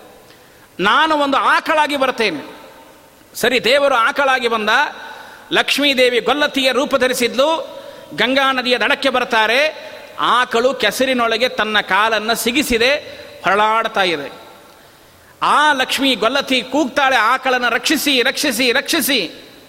ಎಲ್ಲ ಜನ ಗಂಗಾ ಸ್ನಾನಕ್ಕೆ ಹೋಗ್ತಾ ಇದ್ರು, ಏ, ನಾವು ರಕ್ಷಣೆ ಮಾಡ್ತೇವೆ, ನಾವು ರಕ್ಷಣೆ ಮಾಡ್ತೇವೆ ಅಂತ ಓಡಿ ಬಂದರು. ಓಡಿ ಬಂದಾಗ ಆಕಳನ್ನು ಮುಟ್ಟಿ ಅದನ್ನು ಎಬ್ಬಿಸಬೇಕು ಅಂತ. ಆವಾಗ ಗೊಲ್ಲತಿ ಒಂದು ಮಾತು ಹೇಳ್ತಾಳೆ, ಏಯ್, ಆಕಳ ಮುಟ್ಟಬೇಡಿ ಅಂದಳು ನೀವು ಜೀವನದೊಳಗೆ ಪಾಪೇ ಮಾಡಿಲ್ಲ ಅಂಬುವುದು ಸತ್ಯ, ಆದರೆ ಆಕಳ ಮುಟ್ಟಿ. ಒಂದು ಸ್ವಲ್ಪ ಪಾಪ ಮಾಡಿದರೂ ಆಕಳ ಸತ್ತು ಹೋಗ್ತದೆ. ಇದು ಸಾಮಾನ್ಯ ಆಕಳ ಅಂತ ತಿಳ್ಕೋಬೇಡಿ. ನಿಮಗೆ ಗೋಹತ್ಯಾ ದೋಷ ಬರ್ತದೆ ಎಂದು ಆವಾಗ ಯಾರ್ಯಾರು ಮುಟ್ಟಬೇಕು ಅಂತ ಬಂದಿದ್ರು, ಅಷ್ಟೇ ಹಿಂದೆ ಸರ್ಕೊಂಡ್ರು ಅವ್ರು, ಬೇಡವೇ ಬೇಡ ಅಂತ. ಯಾಕೆ ಗೊತ್ತಾ? ಅಲ್ಲ, ಮತ್ತೆ ಈ ಗೋಹತ್ಯಾ ದೋಷ ಒಂದು ಯಾಕೆ ತಗೋಬೇಕು? ಯಾಕಂದ್ರೆ ಒಂಚೂರರ ಪಾಪ ಮಾಡೇ ಮಾಡಿರ್ತೀವಿ ನಮ್ಮ ಜೀವನದಲ್ಲಿ. ಮತ್ತೆ ಆಕಳ ಮುಟ್ಟಬೇಕು ಆಕಳ ಸತ್ತು ಹೋಗಬೇಕು, ಮತ್ತೆ ಗೋಹತ್ಯಾ ದೋಷ ಬೇರೆ. ಯಾಕೆ ಬೇಕಪ್ಪ ಹೊರಗಡೆ ಅದೇನಂತಲ್ಲ, ಹೊರಗಡೆ ಹೋಗೋ ದೇವನ ಮನೆ ಕರ್ಕೊಂಡಂಗೆ ಆಯ್ತಂತೆ ಯಾಕೆ ಸುಮ್ಮನೆ ಬೇಕು ಅಂತ ದೂರ ಸರ್ಕೊಂಡ್ರೆ ಯಾರೋ. ಕೊನೆಗೆ ಒಂದು ಸಣ್ಣ ಮಗು ಗಂಗಾ ಸ್ತೋತ್ರವನ್ನು ಹೇಳ್ತಾ ಹೊರಟಿತ್ತು. ಅವ ಮಗು ಕೇಳಿತು ಅಳುವುದನ್ನು ಕೇಳಿ ಯಾಕೆ ಅಳ್ತಾ ಇದೆಯಾ? ಏನಾಗಿದೆ? ಇಲ್ಲ ಆಕಳ ಸಿಕ್ಕೊಂಬಿದ್ದಿದೆ. ನಾನು ತೆಗಿತೀನಿ ಅಂತ ಆ ಮಗು. ಅವಳಂದ, ಏ ಹುಟ್ಟಿದಾಗಿಂದಲ್ಲ ಪಾಪೇ ಮಾಡಿರಬಾರದು. ಅವನಂದ, ನಾನು ಹುಟ್ಟಿದ್ದೇ ಈ ಗಂಗಾ ನದಿಯ ದಡದಲ್ಲಿ. ಯಾವುದೇ ಗೋಹತ್ಯ ಇರಬಹುದು, ಶಿಶು ಹತ್ಯ ಇರಬಹುದು ಬ್ರಹ್ಮಹತ್ಯ ಇರಬಹುದು, ಮುಂದೆ ಹೇಳ್ತಾನೆ ಕವಿ. ಸಕಲ ಹತ್ಯೆಗಳು ಎಂತಹ ದೊಡ್ಡ ದೊಡ್ಡ ಘೋರ ಪಾಪ ಇರಬಹುದು, ಆ ಪಾಪವನ್ನು ಪರಿಹಾರ ಮಾಡುವಂತಹ ಸಾಮರ್ಥ್ಯ ಈ ಗಂಗೆಗಿದೆ. ಅಂತಹ ಗಂಗೆಯವಳು ಸಾಮಾನ್ಯವಾಗಿರತಕ್ಕಂತಹ ಗಂಗೆಯಲ್ಲ, ನಾನು ಎತ್ತೇನೆ ಗಂಗೆಯ ಮೇಲೆ ನನಗೆ ವಿಶ್ವಾಸ ಇದೆ ಅಂತ ಹೋಗಿ ಆಕಳ ಕಾಲನ್ನು ಕಿತ್ತಿ ಮೇಲೆ ಕಿಟ್ಟನಂತೆ ಹುಡುಗ. ಒಂದು ಮಾತು ಹೇಳ್ತಾನೆ ಗೊಲ್ಲತಿಗೆ, ನಾನೇನಾದರೂ ಪಾಪ ಮಾಡಿ ಆಕಳು ಸತ್ತು ಹೋಗಿದ್ದರೆ ಈಗೆಯಲ್ಲಿ ಸ್ನಾನ ಮಾಡ್ತಾ ಇದ್ದೆ, ನನ್ನ ಗೋಹತ್ಯ ಪರಿಹಾರವಾಗ್ತಾ ಇತ್ತು ದೋಷ ಅಂತ. ಆವಾಗ ದೇವರಂದ, ಆ ಸಣ್ಣ ಮಗುವಿಗಿರುವಷ್ಟು ಅನುಸಂಧಾನ ಇಲ್ಲಿ ಹೋಗುವ ದೊಡ್ಡವರಿಗಿಲ್ಲ ಅನ್ನಂತೆ. ಅದರ ಅರ್ಥ ಎಲ್ಲರೂ ಗಂಗೆಯಲ್ಲಿ ಸ್ನಾನ ಮಾಡಿದ ಮಾತ್ರಕ್ಕೆ ಪುಣ್ಯ ಪ್ರಾಪ್ತಿ ಇಲ್ಲ ಅಂತಲ್ಲ. ಆದರೆ ಗಂಗೆಯ ಮಹಿಮೆಯನ್ನು ಶ್ರವಣ ಮಾಡಿ, ಗಂಗೆಯ ಪಾರಮ್ಯವನ್ನು, ಗಂಗೆಯ ಮಹತ್ವವನ್ನು ಯಾರು ಅರ್ಥ ಮಾಡಿಕೊಳ್ತಾರೆ ಅದನ್ನೇ ಹೇಳ್ತಾರೆ, ವೇದ, ಸಾರ ಸರ್ವಸ್ವ ದೇವಕುಲ ಪುಣ್ಯ, ಮೂರ್ತಿ ಮಂತ ಅಮೃತ, ಕಾಂತಿ, ಸವಿ, ಸಲೀಲು ಅಶುಭಗಳನಂತ ನಮ್ಮ ಸಕಲ ಪಾಪಗಳನ್ನು ಪರಿಹಾರ ಮಾಡತಕ್ಕಂತಹ ಶಕ್ತಿ ಸಾಮರ್ಥ್ಯ ಆ ಗಂಗೆಗಿದೆ. ಗಂಗೆ ಹತ್ತಿರ ಯಾರ್ಯಾರು ಬರ್ತಾಳ್ರಿ? ಅವಳಿಗೇನು ಒಂದು ಜಾತಿ ಇಂಥದ್ದೇ ಅಂತಿಲ್ಲ ಯಾರೇ ಹೋಗಿ ಗಂಗೆಯನ್ನು ಪ್ರಾರ್ಥನೆ ಮಾಡಿಕೊಳ್ಳಿ ದರಿದ್ರಾಣಾಂ ದೈನ್ಯಂ ದುರಿತ ಮತ ದುರ್ವಾಸನಾಂ ವೃದಾಂ ಧೃತಂ ದೂರೀಕುರ್ವನ್ನ ಸಕೃದಪಿ ಗತೋ ದೃಷ್ಟ ಸರಣಿಂ ಅಪಿದ್ರಾಗ ವಿದ್ಯಾ ಧ್ರುಮದಲನ ದೀಕ್ಷಾ ಗುರುರಿಹ ಪ್ರವಾಹಸ್ತೆ ವಾರಾಂ ಶ್ರಿಯಮಯಮಪಾರಂ ದಿಶತುನಃ ದರಿದ್ರಾನಾಂ ದೈನ್ಯಂ. ಯಾರು ಶ್ರೀಮಂತರೇ ಬರ್ಬೋದು ದರಿದ್ರರೇ ಬರ್ಬೋದು ಪಾಖಾಂಡಿಗಳು ಬರ್ಬೋದು ಪಾಪಿಗಳು ಬರಬಹುದು, ಬಡವರು ಬರಬಹುದು, ದೀನರು ಬರಬಹುದು, ಎಂಥವರೇ ಬರಲಿಲ್ಲ. ಆ ಗಂಗೆ ಹತ್ತಿರ ಎಲ್ಲರೂ ಉದ್ಧಾರ ಮಾಡ್ತಾಳ್ರಿ. ನಮ್ಮ ಶಾಸ್ತ್ರವೇ ಹಾಗೆ ಕಿರಾತ ಹೂಣಾಂದ್ರ ಪುಲಿಂದ ಪುಲ್ಕಸ ಆಭೀರ ಕಂಕಾಯವನ ಕಸಾದಯ ಭಾಗವತ ಹೇಳುತ್ತದೆ ಕಿರಾತರು ಹೂಣರು ಪುಲಿಂದರು ಪುಲ್ಕಸರು ಆಭೀರ ಕಂಕ ಯವನ ಖಸಾದಯ ಎಲ್ಲರಿಗೂ ಸಹಿತ ನಾಮಗ್ರಹಣ ಅಧಿಕಾರ ಇದೆ. ಸರ್ವ ವರ್ಣಾಶ್ರಮಾನಾಂಚ ಜ್ಞಾನಾತ್ಮೋಕ್ಷ ಉದಾರತಃ ಅಂತ ಶ್ರೀಮದಾಚಾರ್ಯರು ಹೇಳ್ತಾರೆ. ಎಲ್ಲರಿಗೂ ಮೋಕ್ಷ ಅಧಿಕಾರಿಗಳು. ಭಗವಂತನ ನಾಮಗ್ರಹಣದ ನಾಮ ವಿಶೇಷವಾಗಿ ಆ ಅಧಿಕಾರದಿಂದ ಮೋಕ್ಷವನ್ನು ಪಡೀಲಿಕ್ಕೆ ಸಾಧ್ಯ ಇದೆ ಅಂತಾರೆ. ಹಾಗೆ ಗಂಗೆಯ ಹತ್ತಿರ ಎಂಥ ಪಾಪಿಗಳೇ ಬರಲಿ, ಅಂಥವ್ರು ಎಲ್ಲರನ್ನೂ ಉದ್ಧಾರ ಮಾಡುವ ಸಾಮರ್ಥ್ಯ ಗಂಗೆಗಿದೆ ಅಂತ. ಅದಕ್ಕಾಗಿ ಪಂಡರಾಚಾರ್ಯ ಕನ್ನಡದಲ್ಲಿ ಬರೀತಾರೆ ಅಮ್ಮ ಒಮ್ಮ ತಮ್ಮಡಿಯ ಕಂಡ ಪಾ ಕಾಂಡ ಪಾಪಿ ಬಡವ, ದುರಿತ ಕಳೆದು ದಾರಿದ್ರ್ಯ ತೊಳೆದು ದುರದೃಷ್ಟ ಬಣಿದು ಬಿಡುವ, ಒಡನ ಬಿಡದ ಅಜ್ಞಾನ ಗಿಡವ ಕಡೆ ದೊಗೆವ ತಿಳಿವ ಕೊಡುವ, ಹರಿವ ನಿಮ್ಮ ಸಲೀಲ ಪ್ರವಾಹದಲ್ಲಿ ಕರುಣಿಸಲಿ ಯಮಗೆ ಶುಭವ. ಅಮ್ಮ ಒಮ್ಮ ತಮ್ಮಡಿಯ ಕಂಡ ಎಂತಹ ಪಾಖಂಡಿಗಳಿರಬಹುದು, ಪಾಪಿಗಳಿರಬಹುದು, ಬಡವರು ಬರ ಎಂಥವರೇ ಬರಲಿ. ಗಂಗೆಯಲ್ಲಿ ಹೋಗಿ ಸ್ನಾನ ಮಾಡಿದರೆ ಅವನ್ನೆಲ್ಲರನ್ನೂ ಉದ್ಧಾರ ಮಾಡ್ತಾಳ್ರಿ. ಅಂತಹ ಗಂಗೆಗಿರ್ತಕ್ಕಂತಹ ಮಹತ್ವ, ಗಂಗೆಗಿರತಕ್ಕಂತಹ ಯಾರನ್ನೂ ನೋಡದೆ ಅವರಲ್ಲಿರುವ ಪಾಪವನ್ನು ಪರಿಹಾರ ಮಾಡತಕ್ಕಂತಹ ಸಾಮರ್ಥ್ಯ ಇದೆಯಲ್ಲ, ಒಡನ ಬಿಡದ ಅಜ್ಞಾನ ಗಿಡವ ಕಡೆ ದೊಗೆವ ತಿಳಿವ ಕೊಡುವ. ನಮ್ಮ ಎಲ್ಲರ ಅಜ್ಞಾನಗಳನ್ನು, ಕಷ್ಟಗಳನ್ನು ಪರಿಹಾರ ಮಾಡಿ. ಅದಕ್ಕಾಗಿಯೇ ತೀರ್ಥ ಸ್ನಾನವನ್ನು ಹೇಳಿದ್ದಾರ್ರಿ. ಶ್ರಾವಣಿ ದಿವಸ ಜನಿವಾರ ಹಾಕ್ಕೊಳ್ಳುವ ಸಂದರ್ಭದೊಳಗೆ ಯಾಕೆ ನದಿ ದಡ ತಟಾಕಗಳಲ್ಲಿ ಹೋಗಿ ಜನಿವಾರ ಹಾಕಿಕೊಳ್ಳಬೇಕು? ತೀರ್ಥ ಸ್ನಾನವನ್ನು ಮಾಡಿ. ಆ ತೀರ್ಥ ಸ್ನಾನವನ್ನು ಮಾಡುವುದರಿಂದ ನಮ್ಮ ದೇಹ, ನಮ್ಮ ಮನಸ್ಸು ಎರಡೂ ರಿಫ್ರೆಶ್ ಆಗ್ತದಂತೆ. ಆರು ತಿಂಗಳಿಗೊಮ್ಮಾದರೂ ಸಹಿತ ತೀರ್ಥಕ್ಷೇತ್ರದಲ್ಲಿ ಹೋಗಿ ಸ್ನಾನ ಮಾಡಬೇಕು. ನಾವು ತೀರ್ಥಕ್ಷೇತ್ರಗಳಿಗೆ ಹೋಗಿ ಸ್ನಾನ ಮಾಡೋದೇ ಇಲ್ಲ. ನಮ್ಮ ಕೆಲಸವೇ ಬೇರೆ ಇರ್ತದೆ. ತೀರ್ಥಕ್ಷೇತ್ರಕ್ಕೆ ಹೋಗುವುದು ಏನೇನೋ ಮಾಡುವುದು. ಆದರೆ ತೀರ್ಥಕ್ಷೇತ್ರಗಳಿಗೆ ಹೋಗಿ ದೇವರ ದರ್ಶನ ಮಾಡುವುದರ ಜೊತೆಗೆ ಆ ತೀರ್ಥ ಸ್ನಾನ ಇದೆಯಲ್ಲ ಬಹಳಷ್ಟು ಪುಣ್ಯವನ್ನು ತಂದು ಕೊಡುತ್ತದಂತೆ. ಅದಕ್ಕಾಗಿ ಹೇಳ್ತಾರೆ, ನಮ್ಮಲ್ಲಿರುವ ಅಜ್ಞಾನ, ನಮ್ಮಲ್ಲಿರುವ ಕತ್ತಲೆ, ನಮ್ಮಲ್ಲಿರುವ ಕಷ್ಟ, ನಮ್ಮಲ್ಲಿರುವ ದುಃಖಗಳನ್ನು ಪರಿಹಾರ ಮಾಡುವ ಅಪಿದ್ರಾಗ ವಿದ್ಯಾ ಧ್ರುಮದಲನ ದೀಕ್ಷಾ ಗುರುರಿಹ ಪ್ರವಾಹಸ್ತೇ ವಾರಾಂ ಶ್ರಿಯಮಯಮಪಾರಂ ದಿಶತುನಃ. ಕೆಲವು ಜೀವನದಲ್ಲಿ ಅಜ್ಞಾನದಿಂದ ತಪ್ಪುಗಳನ್ನು ಮಾಡುತ್ತೇವೆ. ದೇವರು ನಮಗೆ ಮೇಲಿಂದ ಮೇಲೆ ಸುಖ ಕೊಡ್ತಾನ, ಸುಖ ಕೊಟ್ಟೇ ಕೊಡ್ತಾನೆ. ಕೆಲವು ಸಂದರ್ಭದಲ್ಲಿ ಭಗವಂತ ಸಣ್ಣ ಸಣ್ಣ ಸಣ್ಣ ದುಃಖಗಳನ್ನು ಕೊಟ್ಟು ತೋರಿಸ್ತಾನೆ. ಕಷ್ಟ ಕೊಡ್ತಾನೆ ಇಲ್ಲ ಅಂತಲ್ಲ ದೇವರು. ಕಷ್ಟ ಯಾಕೆ ಕೊಡ್ತಾನೆ? ದೇವರು ತನ್ನ ಮಹಿಮೆಯ ಅಸ್ತಿತ್ವ ತೋರಿಸಿಕೊಡುವುದಕ್ಕಾಗಿ ದೇವರು ಕಷ್ಟ ಕೊಡ್ತಾನೆ. ಬರೇ ಸುಖ ಕೊಟ್ಟಾಗ ನಾವು ದೇವರನ್ನು ವಿಸ್ಮೃತಿ. ನೆನಪಿಸಿಕೊ, ನೆನಪಿಸಿಕೊಳ್ಳದೇ ಇರುವ ಸ್ಥಿತಿ ಬಂದೀತು. ಅದಕ್ಕಾಗಿ ದೇವರು ತನ್ನ ನೆನಪನ್ನು ಕೊಡಿಸುವುದಕ್ಕಾಗಿ ಭಗವಂತ ತನ್ನ ವಿಶೇಷವಾದ ಮಾರ್ಗದಲ್ಲಿ ತನ್ನ ಭಕ್ತರು ಬರಲಿ ಎನ್ನುವುದಕ್ಕಾಗಿ ಆವಾಗ ಆವಾಗ ಒಂದು ಸಣ್ಣ ಸಣ್ಣ ಸಣ್ಣ ದುಃಖಗಳನ್ನು ದೇವರು ಕೊಡ್ತಾ ಇರ್ತಾರಂತೆ. ನಿಮಗೆ ಇದಕ್ಕೆ ಒಂದು ದೃಷ್ಟಾಂತವನ್ನು ಕೊಟ್ಟು ಹೇಳುತ್ತೇನೆ. ಯಾವುದೋ ಒಬ್ಬ ವ್ಯಕ್ತಿ ಹತ್ತನೇ ಫ್ಲೋರಲ್ಲಿ ಇರ್ತಾನೆ. ಕೆಳಗಡೆ ಗ್ರೌಂಡ್ ಫ್ಲೋರಲ್ಲಿ ಒಬ್ಬ ವ್ಯಕ್ತಿ ಇರ್ತಾನೆ. ಹತ್ತನೇ ಫ್ಲೋರಲ್ಲಿ ಇರತಕ್ಕಂತಹ ವ್ಯಕ್ತಿ, ಕೆಳಗಡೆ ಇರುವ ಫ್ಲೋರಲ್ಲಿರುವ ವ್ಯಕ್ತಿಯನ್ನು ಕೂಗಿದರೆ ಕೇಳಿಸುವುದಿಲ್ಲ. ಹೇಗೆ ಕರಿಬೇಕು ಅವನನ್ನು? ಮೇಲಿದ್ದ ವ್ಯಕ್ತಿ ವಿಚಾರ ಮಾಡಿದ, ಒಂದು ನೂರು ರೂಪಾಯಿ ನೋಟನ್ನು ಮೇಲಿಂದ ಕೆಳಗಡೆ ಹಾಕಿದ. ಅದು ಹಾರ್ಕೋತ ಹಾರ್ಕೋತ ಹಾರ್ಕೋತ ಕೆಳಗೆ ಬಂದು ಟಕ್ ಅಂತ ಬಿತ್ತು. ಕೆಳಗಿದ್ದ ವ್ಯಕ್ತಿ ಏನು ಮಾಡಿದ? ತಗೊಂಡ, ತನ್ನ ಕಿಸೆಯಲ್ಲಿ ಹಾಕಿಕೊಂಡ. ಆಚಾರ್ಯರಾದರೆ ಸೊಂಟಕ್ಕೆ ಹಾಕೊಳ್ತಾರೆ, ಸೊಂಟಕ್ಕೆ ಹಾಕ ಸರಿ ಇನ್ನೂ ಹಾಗಾದ್ರೆ ಮೇಲಿದ್ದು ವ್ಯಕ್ತಿ ವಿಚಾರ ಮಾಡಿದ, ಏ, ಯಾಕೋ ಇವ್ನು ನೋಡಲೇ ಇಲ್ಲ. ಏನು ಮಾಡೋದು? ಸರಿ, ಇನ್ನು ಐದುನೂರು ರೂಪಾಯಿ ನೋಟ್ ಹಾಕೋಣ ಅಂತ ಮೇಲಿಂದ ಒಂದು ಐದುನೂರು ರೂಪಾಯಿ ನೋಟ್ ಹಾಕಿದ. ಅದು ಹಾರ್ಕೋತ ಬಂದು ಕೆಳಗಡೆ ಬಿತ್ತು ಅದನ್ನೂ ತಗೊಂಡ, ಕಿಸಿ ಒಳಗೆ ಹಾಕೊಂಡ. ನೋಡಲೇ ಇಲ್ಲ. ಇನ್ನು ಸಾವಿರ ರೂಪಾಯಿ ನೋಟ್ ಹಾಕಿದ ಮೇಲಿಂದ ಅವನು. ಆ ಸಾವಿರ ರೂಪಾಯಿ ನೋಟು ಕೆಳಗಡೆ ಬಿತ್ತು, ಅದನ್ನೂ ತಗೊಂಡ, ಸೊಂಟಕ್ಕೆ ಹಾಕಿಕೊಂಡ ಕೆಳಗಡೆ. ಸಾವಿರ ರೂಪಾಯಿ ಮೇಲೆ ಮತ್ತೆ ಯಾವ ನೋಟ್ ಬಂದಿಲ್ಲ. ರಿಸರ್ವ್ ಬ್ಯಾಂಕ್ ಯಾವುದು ಪ್ರಿಂಟ್ ಮಾಡಿಲ್ಲ.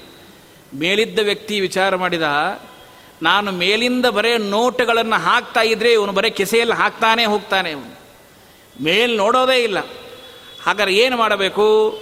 ಮೇಲೆ ಒಂದು ಸಣ್ಣ ಜಲ್ಲಿ ಕಲ್ಲು ತಗೊಂಡಂತೆ. ತಗೊಂಡು ಅವನ ತಲೆಗೆ ಟಕ್ ಅಂತ ಹೊಡೆದ. ಯಾವಾಗ ತಲೆಗೆ ಟಕ್ ಅಂದ್ಬಿತ್ತು ಯಾರು ಅಂತ ಮೇಲೆ ನೋಡಿದ. ಇದರ ಅರ್ಥ ಏನು ಗೊತ್ತಾ? ದೇವರು ಜೀವನದಲ್ಲಿ ನಮಗೆ ಸುಖ ಕೊಡ್ತಾರೆ. ನೂರು ರೂಪಾಯಿ, ಐದುನೂರು ರೂಪಾಯಿ, ಸಾವಿರ ರೂಪಾಯಿ ಸುಖ ಕೊಟ್ಟಾಗ ಬೇ ಕೇವಲ ಕಿಶೆಯಲ್ಲಿ ಹಾಕ್ತೇವೆ ಸೊಂಟದಲ್ಲಿ ಹಾಕ್ತೇವೆ ಸುಖಮೇವ ಮೇಸ್ಯ ದುಃಖಂ ಮನಾಗಭಿಮಾಭೂತ್ ಸುಖ ಬೇಕು ಅಂತ ಕೇಳ್ತೇವೆ, ದುಃಖ ಯಾರಾದ್ರೂ ಕೇಳ್ತೀವ? ಸುಖವ ಬೇಡುಮರೋ ರಂಗ, ಬೇಡರೋ ಕಷ್ಟವಾ. ಸುಖ ಕೇಳ್ತೇವಂತ ದೇವರ ಹತ್ತಿರ. ದುಃಖ ಬಂದಾಗ ದೇವರು ನಮ್ಗೆ ನೆನಪಾಗ್ತಾನೆ, ಸುಖ ಬಂದಾಗ ದೇವ್ರು ನೆನಪಾಗ್ತಾನೇನ್ರಿ ಅದಕ್ಕೆ ದೇವರು ಆವಾಗ ಆವಾಗ ಒಂದು ಸಣ್ಣ ಕಲ್ಲು ಒಗಿತಾನೆ ದೊಡ್ಡ ದೊಡ್ಡ ಕಲ್ಲು ಏನು ಯಾಕೆ ಸಣ್ಣ ಸಣ್ಣ ದುಃಖ ಕೊಡ್ತಾನೆ ಅಂದರೆ, ತನ್ನ ಮಾಹಾತ್ಮ್ಯ ಜ್ಞಾನಪೂರ್ವಸ್ಸು ಸೃಢ ಸರ್ವತೋ ಅಧಿಕ, ಸ್ನೇಹೋ ಭಕ್ತಿ ರೀತಿ ಪ್ರೋಕ್ತ ತಯಾ ಮುಕ್ತಿರ್ನ ಚಾನ್ಯಥ, ತನ್ನ ಮಹಿಮಾ ಜ್ಞಾನವನ್ನು ಮಾಡಿಸಿಕೊಡ್ತಾನೆ. ಹಾಗೆ ಈ ತರಹದ ಅಜ್ಞಾನವನ್ನು ಪರಿಹಾರ ಮಾಡುವುದಕ್ಕಾಗಿ ನಾವು ತೀರ್ಥಕ್ಷೇತ್ರಗಳಿಗೆ ಹೋಗಿ ಸ್ನಾನ ಮಾಡಿದರೆ ನಮ್ಮಲ್ಲಿರುವ ದುಃಖ ನಮ್ಮಲ್ಲಿರುವ ಈ ತರಹದ ಅಜ್ಞಾನ, ಅದೆಲ್ಲವೂ ಪರಿಹಾರವಾಗ್ತದೆ. ಪ್ರವಾಹಸ್ತೆ ವಾರಾಮ ಶ್ರಿಯಮಯಮಪಾರಂ ದಿಶತುನಃ ಹಾಗೆ ಪರಿಹಾರ ಮಾಡುವ ಸಾಮರ್ಥ್ಯ ಈ ಗಂಗೆಯ ಮಹಿಮೆಗೆ ಇದೆ, ಗಂಗೆಯ ನೀರಿಗಿದೆ, ಆ ಗಂಗೆಗೆ ಅಂತಹ ಸಾಮರ್ಥ್ಯ ಇದೆ ಅಂತ ಗಂಗೆಯ ಮಹತ್ವವನ್ನು ಸೂಚಿಸಿಕೊಡ್ತಾರೆ. ಇನ್ನೂ ಒಂದು ವಿಷಯವನ್ನು ನಾವು ತಿಳಿದುಕೊಳ್ಳಬೇಕು. ಯಾವುದೇ ಕಾವ್ಯವನ್ನು ರಚನೆ ಮಾಡಬೇಕಾದರೆ ಕಾವ್ಯದ ಹಿಂದೆ ಒಂದು ಪ್ರಾಸ ಇರಬೇಕು. ಹೇಗೆ ಪ್ರಾಸ? ಈಗ ನಮ್ಮ ಸತ್ಯಧರ್ಮ ತೀರ್ಥರು ತೋರಿಸ್ತಾರೆ ಪ್ರಾಸದಲ್ಲಿ. ಹೇಗೆ ಅಂದರೆ ಆ ಪ್ರಾಸವನ್ನು ನೋಡ್ತಾ ಹೋದರೆ ನಿಜಕ್ಕೂ ಆನಂದ ಅನಿಸಬೇಕು. ಜಲೇ ಪೀತೆ ಮನಸಿ ಚ ಶುಚಿತ್ವಂ ಜನಕಜಾಭಿರಾಮ ಶ್ರೀರಾಮ ಕವಿಕುಲ ಲಲಾಮ ಪೀತೆ ಅಪಿ ಈತೆ ಎಲ್ಲ ಕಡೆಗೂ ಅಲ್ಲಿ ಅಪಿ ಅಪಿ ಶಬ್ದಗಳು ಬರ್ತದೆ, ಪಿ ಪಿ ಶಬ್ದಗಳು. ಅಷ್ಟು ಮಾತ್ರ ಅಲ್ಲ, ಹೀಗೆ ಅನೇಕ ಕಡೆಗೆ ಪ್ರಾಸಗಳನ್ನು ಸೇರಿಸಿ ಹೇಳುತ್ತಾರೆ. ಈಗ ಭಾಗವತದ ಮಂಗಳಾಚರಣೆ ಶ್ಲೋಕವನ್ನು ಕೇಳಿದ್ರಿ. ಯಂ ಬ್ರಹ್ಮ ವರುಣೀಂದ್ರ ರುದ್ರ ಮರುತಃ ಸ್ತುಮಂತಿ ದಿಮೈ ಸ್ತವೈ ವೇದೈ ಯಾವ ಭಗವಂತನನ್ನ, ಯಾವ ಬ್ರಹ್ಮನನ್ನ, ಪರಮಾತ್ಮನನ್ನ ಸತಃ ಚತುರ್ಮುಖ ಬ್ರಹ್ಮದೇವರು ವರುಣದೇವರು, ರುದ್ರದೇವರು ಸಮಸ್ತ ದೇವತೆಗಳು ಸ್ತೋತ್ರ ಮಾಡ್ತಾರೆ. ಹೇಗೆ ಸ್ತೋತ್ರ ಮಾಡ್ತಾರೆ? ವೇದೈಹಿ, ವೇದಗಳಿಂದ ವೇದಗಳ ಅಂಗವಾಗಿರ್ತಕ್ಕ ಸಾಂಗ, ಪದ, ಕ್ರಮ, ಉಪನಿಷದೈಹಿ, ಗಾಯಂತಿ, ಭಜಂತಿ ಎಂ ಸಾಮಗಾಹ ಸ್ತೋತ್ರ ಮಾಡ್ತಾರಂತ.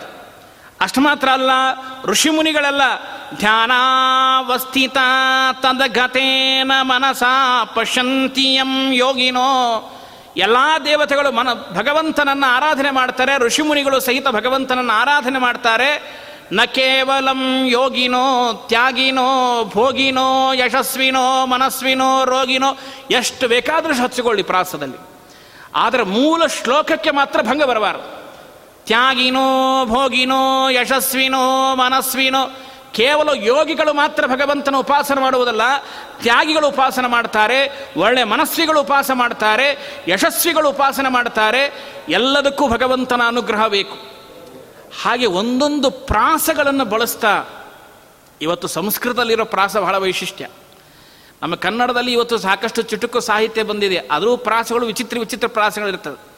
ಅದೇನೋ ಹೇಳ್ತಿರ್ತಾರಲ್ಲ, ಮಾರ್ಗ ಮಾರ್ಗ ಮಧ್ಯದಲ್ಲಿ ಸಿಕ್ಕಳು ನನ್ನ ನೋಡಿ ನಕ್ಕಳು, ನನಗೆ ಈಗ ಮೂರು ಮಕ್ಕಳು ಅಂತ ಬರೀ ಕಳು ಕಳು ಕಳು ಬಂದ್ಬಿಡ್ತು. ಇದೊಂದು ಸುಡುಗಾರ, ಇದೇನೋ ಪ್ರಾಸ ಅಂತ ಇದನ್ನು ಚುಟುಕು ಸಾಹಿತ್ಯ. ಅಂದರೆ ಇಡೀ ಸಂಸಾರ ಬಂದು ಹೋಗ್ತಿದ್ರೊಳಗೆ ಇಂಥ ಪ್ರಾಸಲ್ಲ ಮುಂದೆ ಹೇಳ್ತಾರೆ, ಸತ್ಯಧರ್ಮ ತೀರ್ಥರು ಬಹಳ ಸುಂದರವಾಗಿ ವರ್ಣಿಸ್ತಾರೆ. ನಮ್ಮ ಆಚಾರ್ಯ ಹೇಳ್ತಾ ಇದ್ರು, ಪ್ರಾಸ ಹೆಂಗಿರ್ಬೇಕು? ಪ್ರಾಸ ಕೇಳಿದ್ರೆ ಆನಂದ ಆಗಬೇಕಂತ. ನಾವು ಬಳಸೋ ಪ್ರಾಸ ಕೇಳುವವರಿಗೆ ತ್ರಾಸ ಆಗಬಾರ್ದು. ಕೆಲವು ಪ್ರಾಸಗಳು ಹಾಗೆ ಇರ್ತದೆ. ಕೇಳುವವರಿಗೆ ಬಹಳ ತ್ರಾಸ ಆಗ್ತದಂತೆ. ಹಾಗೆ ತ್ರಾಸವಾಗುವಂತೆ ಪ್ರಾಸವನ್ನು ಬಳಸಬೇಡಿ. ಸತ್ಯಧರ್ಮ ತೀರ್ಥರು ಕೊನೆಯಲ್ಲಿ ಆ ಶ್ಲೋಕ ಹೇಳ್ತಾರೆ. ಅದನ್ನು ಹೇಳಿಬಿಡ್ತೇನೆ, ಬಂದ್ಬಿಡ್ತು. ಯಾಕಂದ್ರೆ ನನಗಿರೋದು ನಾಲ್ಕನೇ, ನಾಲ್ಕು ದಿವಸ ಟೈಮ್ ಇದೆ. ಯಾಕಂದರೆ ಸತ್ಯಧರ್ಮ ತೀರ್ಥರು ಕೊನೆಯಲ್ಲಿ ಒಂದು ಶ್ಲೋಕವನ್ನು ಹೇಳ್ತಾರೆ ಬಹಳ ಸುಂದರವಾಗಿ. ಏನು ಅಂದರೆ, ಗಂಗಾ, ನಿನ್ನ ಮಹಿಮೆಯನ್ನು ವರ್ಣಿಸ್ಬೇಕಲ್ಲಮ್ಮ. ನವಾನುಪ್ರಾಸೋ ಯತ ಸುಪದ ಪದಮೀ ನಾಪಿ ಚ ರಸ. ನವಾಲಂಕಾರೋ ಅಸ್ಯಾಂ ಫಣಿತಿರಪಿ ವಾ ಘಾಣಿತ ಸಮ.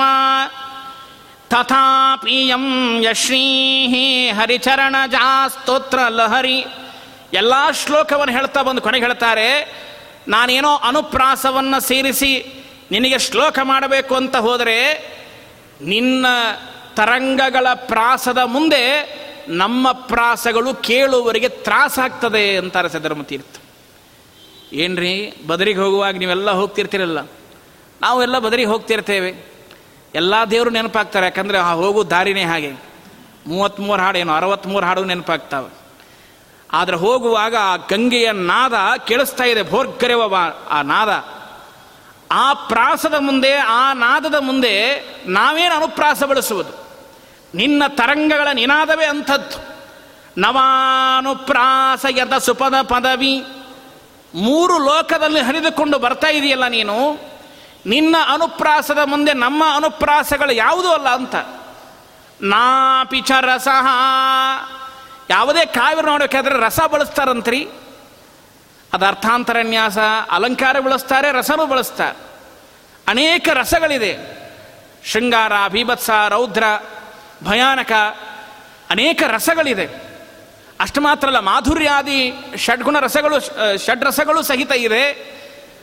ಆದರೆ ಎಲ್ಲ ರಸವನ್ನು ಮೀರಿಸುವಂತಹ ಅಮೃತಕ್ಕಿಂತ ಸವಿ, ಅಂಬು, ಅಂಬೆ, ತವ, ಭಗಸಿ, ತುಂಬ ಕುಡಿಯೇ. ಅಮೃತಕ್ಕಿಂತಲೂ ಸವಿ, ಅಂಬು, ಅಂಬೆ. ಎಂಥ ರುಚಿ ಇದೆ ಈ ಗಂಗೆಯ ನೀರಿಗೆ. ಅಂಥ ರಸ ನೀನು. ಎಲ್ಲ ಜಗತ್ತಿನೊಳಗಿರೋ ಎಲ್ಲ ರಸಗಳನ್ನು ಮೀರಿಸಿರುವ ಸಾಮರ್ಥ್ಯ ನಿನಗಿದೆ. ನಾವ್ಯಾವ ರಸ ಬಳಸಬೇಕು? ಶೃಂಗಾರ ರಸ ಬಳಸಬೇಕಾ? ನಿನಗಿರುವ ಶೃಂಗಾರ ರಸ ಯಾರಿಗಿದೆ ಜಗತ್ತಿನೊಳಗೆ ರುದ್ರದೇವರೇ, ನಿನ್ನನ್ನು ಶೃಂಗಾರವಾಗಿ ಮುಡಿಯಲ್ಲಿ ಧರಿಸ್ಕೊಂಡಿಲ್ವಾ? ಹಾಗೆ ಬ್ರಹ್ಮದೇವರು ಬಂಗಾರದ ಕಲಶದಲ್ಲಿ ಹಿಡಿದಿಟ್ಟಿಲ್ವಾ? ನಿನಗಿರುವ ರಸದ ಸಾಮರ್ಥ್ಯ ಅಮೃ, ಅಮೃತಕ್ಕಿಂತಲೂ ಮಿಗಿಲಾದ ರಸ ನೀನು, ದೇವರ ಪಾದೋದಕ ನೀನು. ಹೇಗೆ ವರ್ಣಿಸ್ಲಿಕ್ಕೆ ಸಾಧ್ಯ ಇದೆ ನಿನಗೆ? ನವಾಲಂಕಾರೋ ಅಸ್ಯಾಂ. ಅಲಂಕಾರ ಹೇಳಬೇಕಾ? ಹಾಗಾದ್ರೆ ಅರ್ಥಂತ ಅರ್ಥಾಂತರನ್ಯಾಸೋ, ಉಪಮಾ ಅಲಂಕಾರವೋ, ಉಪಮೆ ಅಲಂಕಾರವೋ, ಸಾಕಷ್ಟು ಅಲಂಕಾರಗಳಿದೆ. ಹಾಗಾದ್ರೆ ನಿನಗೆ ಅಲಂಕಾರವನ್ನು ಬಳಸಿ ಹೇಳಬೇಕಾದರೆ, ನಿನಗಿರುವ ಅಲಂಕಾರದ ಮುಂದೆ ನಾವು ಹೇಳುವ ಅಲಂಕಾರಗಳು ಕೇವಲ ಊಟದಲ್ಲಿ ಮಾಡಿದ ಅಲಂಕಾರ ಆಗ್ತದೆ ಅಷ್ಟೇ. ನಿನಗಿರುವ ಅಲಂಕಾರ ಎಂಥದ ಅಲಂಕಾರ ಗೊತ್ತಾ? ದೇವರ ಪಾದದಿಂದ ಹುಟ್ಟುವುದು ಅಂದರೆ ದೊಡ್ಡ ಅಲಂಕಾರ ಅದು. ಬ್ರಹ್ಮದೇವರು ಬಂಗಾರದ ಕಲಶದಲ್ಲಿ ಹಿಡಿದು ಹಿಡಿದಿಡುವುದು ಅಂದರೆ ಏನು, ಸಾಮಾನ್ಯನ? ಅದು ದೊಡ್ಡ ಅಲಂಕಾರ. ರುದ್ರದೇವರು ನಿನ್ನನ್ನು ಜಟಾಚೂಟದಲ್ಲಿ ಧರಿಸಿಕೊಳ್ಳಬೇಕಂದ್ರೆ ಸಾಮಾನ್ಯನ ಅದು ಬಹಳ ದೊಡ್ಡ ಅಲಂಕಾರ ಅದು. ಮಹಾ ಮಹಾ ದೇವತೆಗಳಿಂದಲೇ ಅಲಂಕಾರ ಪ್ರಾಯಳಾದ ನಿನಗೆ ನಾವೇನು ಅಲಂಕಾರ ಬಳಸುವುದು? ನಾವೇನು ಅಲಂಕಾರ ಬಳಸಲಿಕ್ಕೆ ಸಾಧ್ಯ ಇಲ್ಲ. ಆದರೂ ಸಹಿತ ಈ ಮೂರನ್ನೂ ಸೇರಿಸಿ ಕಾವ್ಯ ಮಾಡ್ತಾ ಇದ್ದೇವೆ. ಯಾಕೆ ಗೊತ್ತಾ?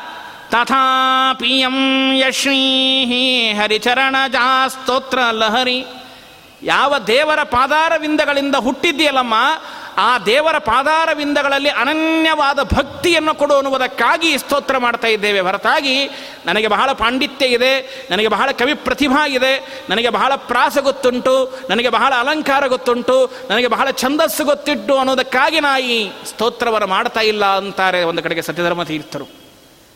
ಏನು ವರ್ಣಿಸ್ತಾರೆ ಆ ಗಂಗೆಯ ಮಹಿಮೆಯನ್ನು? ಒಂದು ಕಡೆಗೆ ನೋಡಿ, ಎರಡೂ ಲಹರಿಯಲ್ಲಿ ಒಂದು ಒಂದು ಅದ್ಭುತವಾದ ಔಚಿತ್ಯ ಇದೆ. ಒಂದು ಕಡೆಗೆ ಜಗನ್ನಾಥ ಪಂಡಿತ ಹೇಳ್ತಾನೆ, ಗಂಗೆಯ ಪ್ರವಾಹದಷ್ಟು ಪ್ರವಾಹ ಆ ಶಳತ ಬೇರೆ ಯಾವ ನದಿಗಳಿಗೂ ಇಲ್ಲ. ಮೊನ್ನೆ ನೋಡಿದ್ದೀರಿ ಗಂಗೆಯ ಪ್ರವಾಹ ಹೇಗಿತ್ತು ಅಂತ. ಹಾಗಾದ್ರೆ ಇಷ್ಟು ರಭಸದಿಂದ ಗಂಗೆ ಭೂಮಿಗೆ ಯಾಕೆ ಹರಿದು ಬರ್ತಾಳೆ? ಅಲ್ಲ ಜನ್ನು ಋಷಿಯ ಆಶ್ರಮವನ್ನೇ ಕೊಚ್ಕೊಂಬಂದ್ಬಿಟ್ಲು ಎಷ್ಟು ರಭಸರಿ. ಅದಕ್ಕೆ ನೀವು ಕಾಶಿಯಲ್ಲಿ ಹೋಗಿ, ಹರಿದ್ವಾರ ಎಲ್ಲೇ ಹೋಗಿ, ಕಬ್ಬಿಣದ ಸಲಾಕೆಗಳನ್ನು ಹಾಕಿರ್ತಾರೆ. ಅದನ್ನು ದಾಟಿ ಮುಂದೆ ಹೋಗಬೇಡಿ. ಮುಂದೆ ಹೋದರೆ ನೀವು ಮುಂದೆ ಹೋಗ್ತೀರಾ ಅಂತ ಅದಕ್ಕಾಗಿ ಕೃಷ್ಣಾರ್ಪಣ, ಅದಕ್ಕಾಗಿ ಹಾಕಿರ್ತಾರೆ ಅದನ್ನೆಲ್ಲ. ಅಷ್ಟು ರಭಸವಾಗಿ ಹರಿತಾಳೆ ಅವಳು. ಅಷ್ಟು ರಭಸದಿಂದ ಭೂಮಿಗೆ ಯಾಕೆ ಗಂಗೆ ಬಂದ್ಲು? ಇದೊಂದು ದೊಡ್ಡ ಪ್ರಶ್ನೆ ನಮ್ಮ ಮುಂದೆ. ಗಂಗೆ ಇಷ್ಟು ಜೋರಾಗಿ ಯಾಕೆ ಭೂಮಿಯ ಮೇಲೆ ಹರಿದುಕೊಂಡು ಹೋಗ್ತಾಳೆ? ಕಾರಣ ಏನು? ಏನಿಲ್ಲ, ಪರ್ವತದಿಂದ ಬರ್ತಾಳೆ, ಅದಕ್ಕೆ ಹರಿದುಕೊಂಡು ಬರಬಹುದು. ಸಾಮಾನ್ಯವಾಗಿ ಈ ಅರ್ಥವನ್ನ ನಾವು ಅರ್ಥೈಸಬಹುದು. ಸಾಮಾನ್ಯರು ಅರ್ಥೈಸಬಹುದು. ಆದರೆ ಕವಿ ತಾನು ತಿಳಿದುಕೊಂಡ ಕಲ್ಪನೆ ನೋಡಿ ಹೇಗಿದೆ. ಅದಕ್ಕೆ ಕವಿ ಒಂದು ಕಲ್ಪನೆ ಕೊಡ್ತಾನೆ, ಬಹಳ ಸುಂದರವಾದ ಕಲ್ಪನೆ. उदञ्चन्नमार्ताण्डस्फुटकपटहेरम्भजननी। कटाक्षौ व्याक्षेपक्षणजनितसंक्षोभनिवहा। भवन्तो त्वगन्तो हरसिरसि गङ्गातनुभवः। तरङ्गाः प्रतुङ्गा तुरितभयभङ्गाय भवताम्। उदञ्चन्नमार्ताण्डस्फुटकपटहेरम्भजननी। ಭವಂತೋ ಭೂಮಿಗೆ ಇಷ್ಟು ಅವಳು ಜೋರಾಗಿ ಹರ್ಕೊಂಬರ್ಲಿಕ್ಕೆ ಪಾರ್ವತಿ ಕಾರಣ ಅಂತ ಕವಿ ಅಂತಾನೆ. ಯಾಕೆ ಪಾರ್ವತಿಯ ಕಾರಣ? ಇದರಲ್ಲಿ ಸಾಹಿತ್ಯಿಕ ಒಂದು ಸೊಬಗಿದೆ. ಸಾಹಿತ್ಯದ ಒಂದು ರುಚಿ ಇದೆ. ಏನು ಹೇಳಬೇಕಾಗಿದೆ ಕವಿಗೆ ಅಂದರೆ, ಇಲ್ಲಿ ಒಂದು ಘಟನೆ ನಡೀತು. ಅದನ್ನು ಕನ್ನಡದಲ್ಲಿ ಹೇಳ್ತಾರೆ ಪಂಡ್ರನಾಚಾರು ಈರ್ಷೆಗೊಂಡ ಪಾರ್ವತಿಯ ಬೆಳಗುಮಾರ್ ತಾಂಡ ರಾಗ ಚೆಂಡ ಕೆಂಡ ಕುಂಡ ಕೆಂಗಣ್ಣ ತಾಕಿ ಕಳ ಕಳಿಪೆ ದಿವ್ಯ ಭಂಡ. ಹರನ ಸಿರದಿ ಮೊರೆ ಮೊರೆದು ಮೆರೆದು ನೊರೆ ನೊರೆವ ನೊರೆವ ನೊರೆವ. ತಾರೆ ಊರ ತೊರ ತಲಸದಲ್ಲ ಎಲ್ಲ ದುರಿತ ಭವ ಭಂಗ. ಈರ್ಷೆಗೊಂಡ ಪಾರ್ವತಿಯ ಬೆಳಗ, ಮಾರ್ತಾಂಡ ರಾಗ ಚೆಂಡ. ಪಾರ್ವತಿಯ ಕಣ್ಣಿನ ನೋಟನ್ನು ತಡೆದುಕೊಳ್ಳಿಕ್ಕಾಗದೆ ಗಂಗೆಯ ಭೂಮಿಗೆ ಇಷ್ಟು ಜೋರಾಗಿ ಹಡ್ಕೊಂಬಂದ್ಲಂತೆ ಇದರ ಹಿಂದೆ ಒಂದು ಇತಿಹಾಸದ ಕಥೆ ಇದೆ. ಯಾಕೆ ಈ ರೀತಿಯಾಗಿ ವರ್ಣಿಸಿದ್ದು? ಒಂದು ಸಾರಿ ಪಾರ್ವತಿ ದಾಂಪತ್ಯಾರ್ಥೇ ಉಮಾಂಸತಿ ನಾವು ದಂಪತಿಗಳು ಸುಖವಾಗಿರಬೇಕಾದರೆ ಪಾರ್ವತಿ ರುದ್ರದೇವರನ್ನು ಆರಾಧನೆ ಮಾಡಬೇಕಂತ. ಅವರನ್ನು ಆರಾಧನೆ ಮಾಡಿದರೆ ನಮ್ಮ ದಾಂಪತ್ಯವು ಸುಖವಾಗಿರ್ತದೆ. ಬಹಳ ಅವ್ರನ್ನ ದಂಪತಿಗಳು ಅಂತ ಕರೀತಾರೆ. ಈ ದಂಪತಿ ಶಬ್ದ ಬಿಡಿಸ್ಲಿಕ್ಕೆ ಬರೋದಿಲ್ಲರಿ ಇದನ್ನು ಸಮಾಸ ಮಾಡಬಹುದು, ಸಂಧಿ ಮಾಡ್ಲಿಕ್ಕೆ ಬರೋದಿಲ್ಲ. ಜಾಯಾಚ ಪತೀಚ ಅಂತೇಳಿ ಸಮಾಸ ಮಾಡಬಹುದು. ಸಂಧಿ ಮಾಡ್ಲಿಕ್ಕೆ ಬರೋದಿಲ್ಲ ಇದನ್ನು. ಇನ್ನು ಅಷ್ಟು ಮೀರಿ ನಾವು ಬಿಡಿಸ್ತೀವಿ ಅಂತಂದರೆ, ಅವ್ರಿಗೆ ದಮ್ಮಿಲ್ದಾಗ ಇವ್ರ ಪತಿ, ಇವ್ರಿಗೆ ದಮ್ಮಿಲ್ದಾಗ ಅವ್ರ ಪತಿ ಅಂತ ಬಿಡಿಸ್ಬೋದು, ಇದಕ್ಕಿಂತ ಹೆಚ್ಚಿನ ಬಿಡಿಸ್ಲಿಕ್ಕೆ ಬರೋದಿಲ್ಲ. ನಮ್ಮ ಸಂಸ್ಕೃತ ಬಹಳ ವಿಶಿಷ್ಟ ರೀ. ನೋಡ್ರಿ ಇಂಗ್ಲೀಷ್ ಒಳಗೆ ಎಷ್ಟೋ ಶಬ್ದಗಳು ಬಂದಾವ. ಅವೆಲ್ಲ ಸಂಸ್ಕೃತ ಶಬ್ದಗಳು.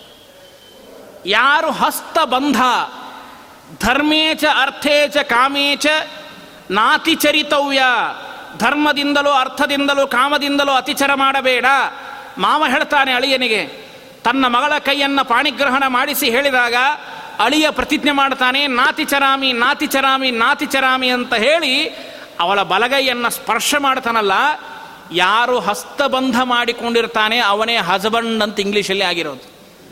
ಹಸ್ತಬಂಧ ಇದು, ಹಸ್ಬಂಡ್. ಎಷ್ಟು ಸಂಸ್ಕೃತ ಶಬ್ದಗಳು. ಹಾಗೆ ನಮ್ಮ ಹಸ್ತಬಂಧ ದಾಂಪತ್ಯ ಸುಖವಾಗಿರಬೇಕಾದರೆ ಪಾರ್ವತಿ ರುದ್ರದೇವರು ಉಪಾಸನೆ ಮಾಡಬೇಕಂತೆ. ಹಾಗೆ ಒಂದು ಸಾರಿ ಪಾರ್ವತಿ ಅನ್ನಲು ರುದ್ರದೇವರಿಗೆ, ಏನಿಲ್ಲ ರೀ, ನೀವು ಜಗತ್ತಿನ ಕಾರ್ಯದಲ್ಲೇ ತೊಡಗಿದ್ದೀರಿ. ಇವತ್ತು ಸ್ವಲ್ಪ ಸಾಯಂಕಾಲ ಸ್ವಲ್ಪ ವಿಹಾರ ಮಾಡಿ ಬರೋಣ ಅಂತ ಗಂಡನಿಗೆ ಹೇಳ್ತಾಳೆ. ಆಯಿತು ರುದ್ರದೇವರು ಹೇಳಿದರು, ಸರಿ ಆಯಿತು ಅಂತ ವಿಹಾರ ಮಾಡುವುದಕ್ಕಾಗಿ ಹೊರಡ್ತಾರೆ ಇಬ್ಬರು ಗಂಡ ಹೆಂಡತಿ.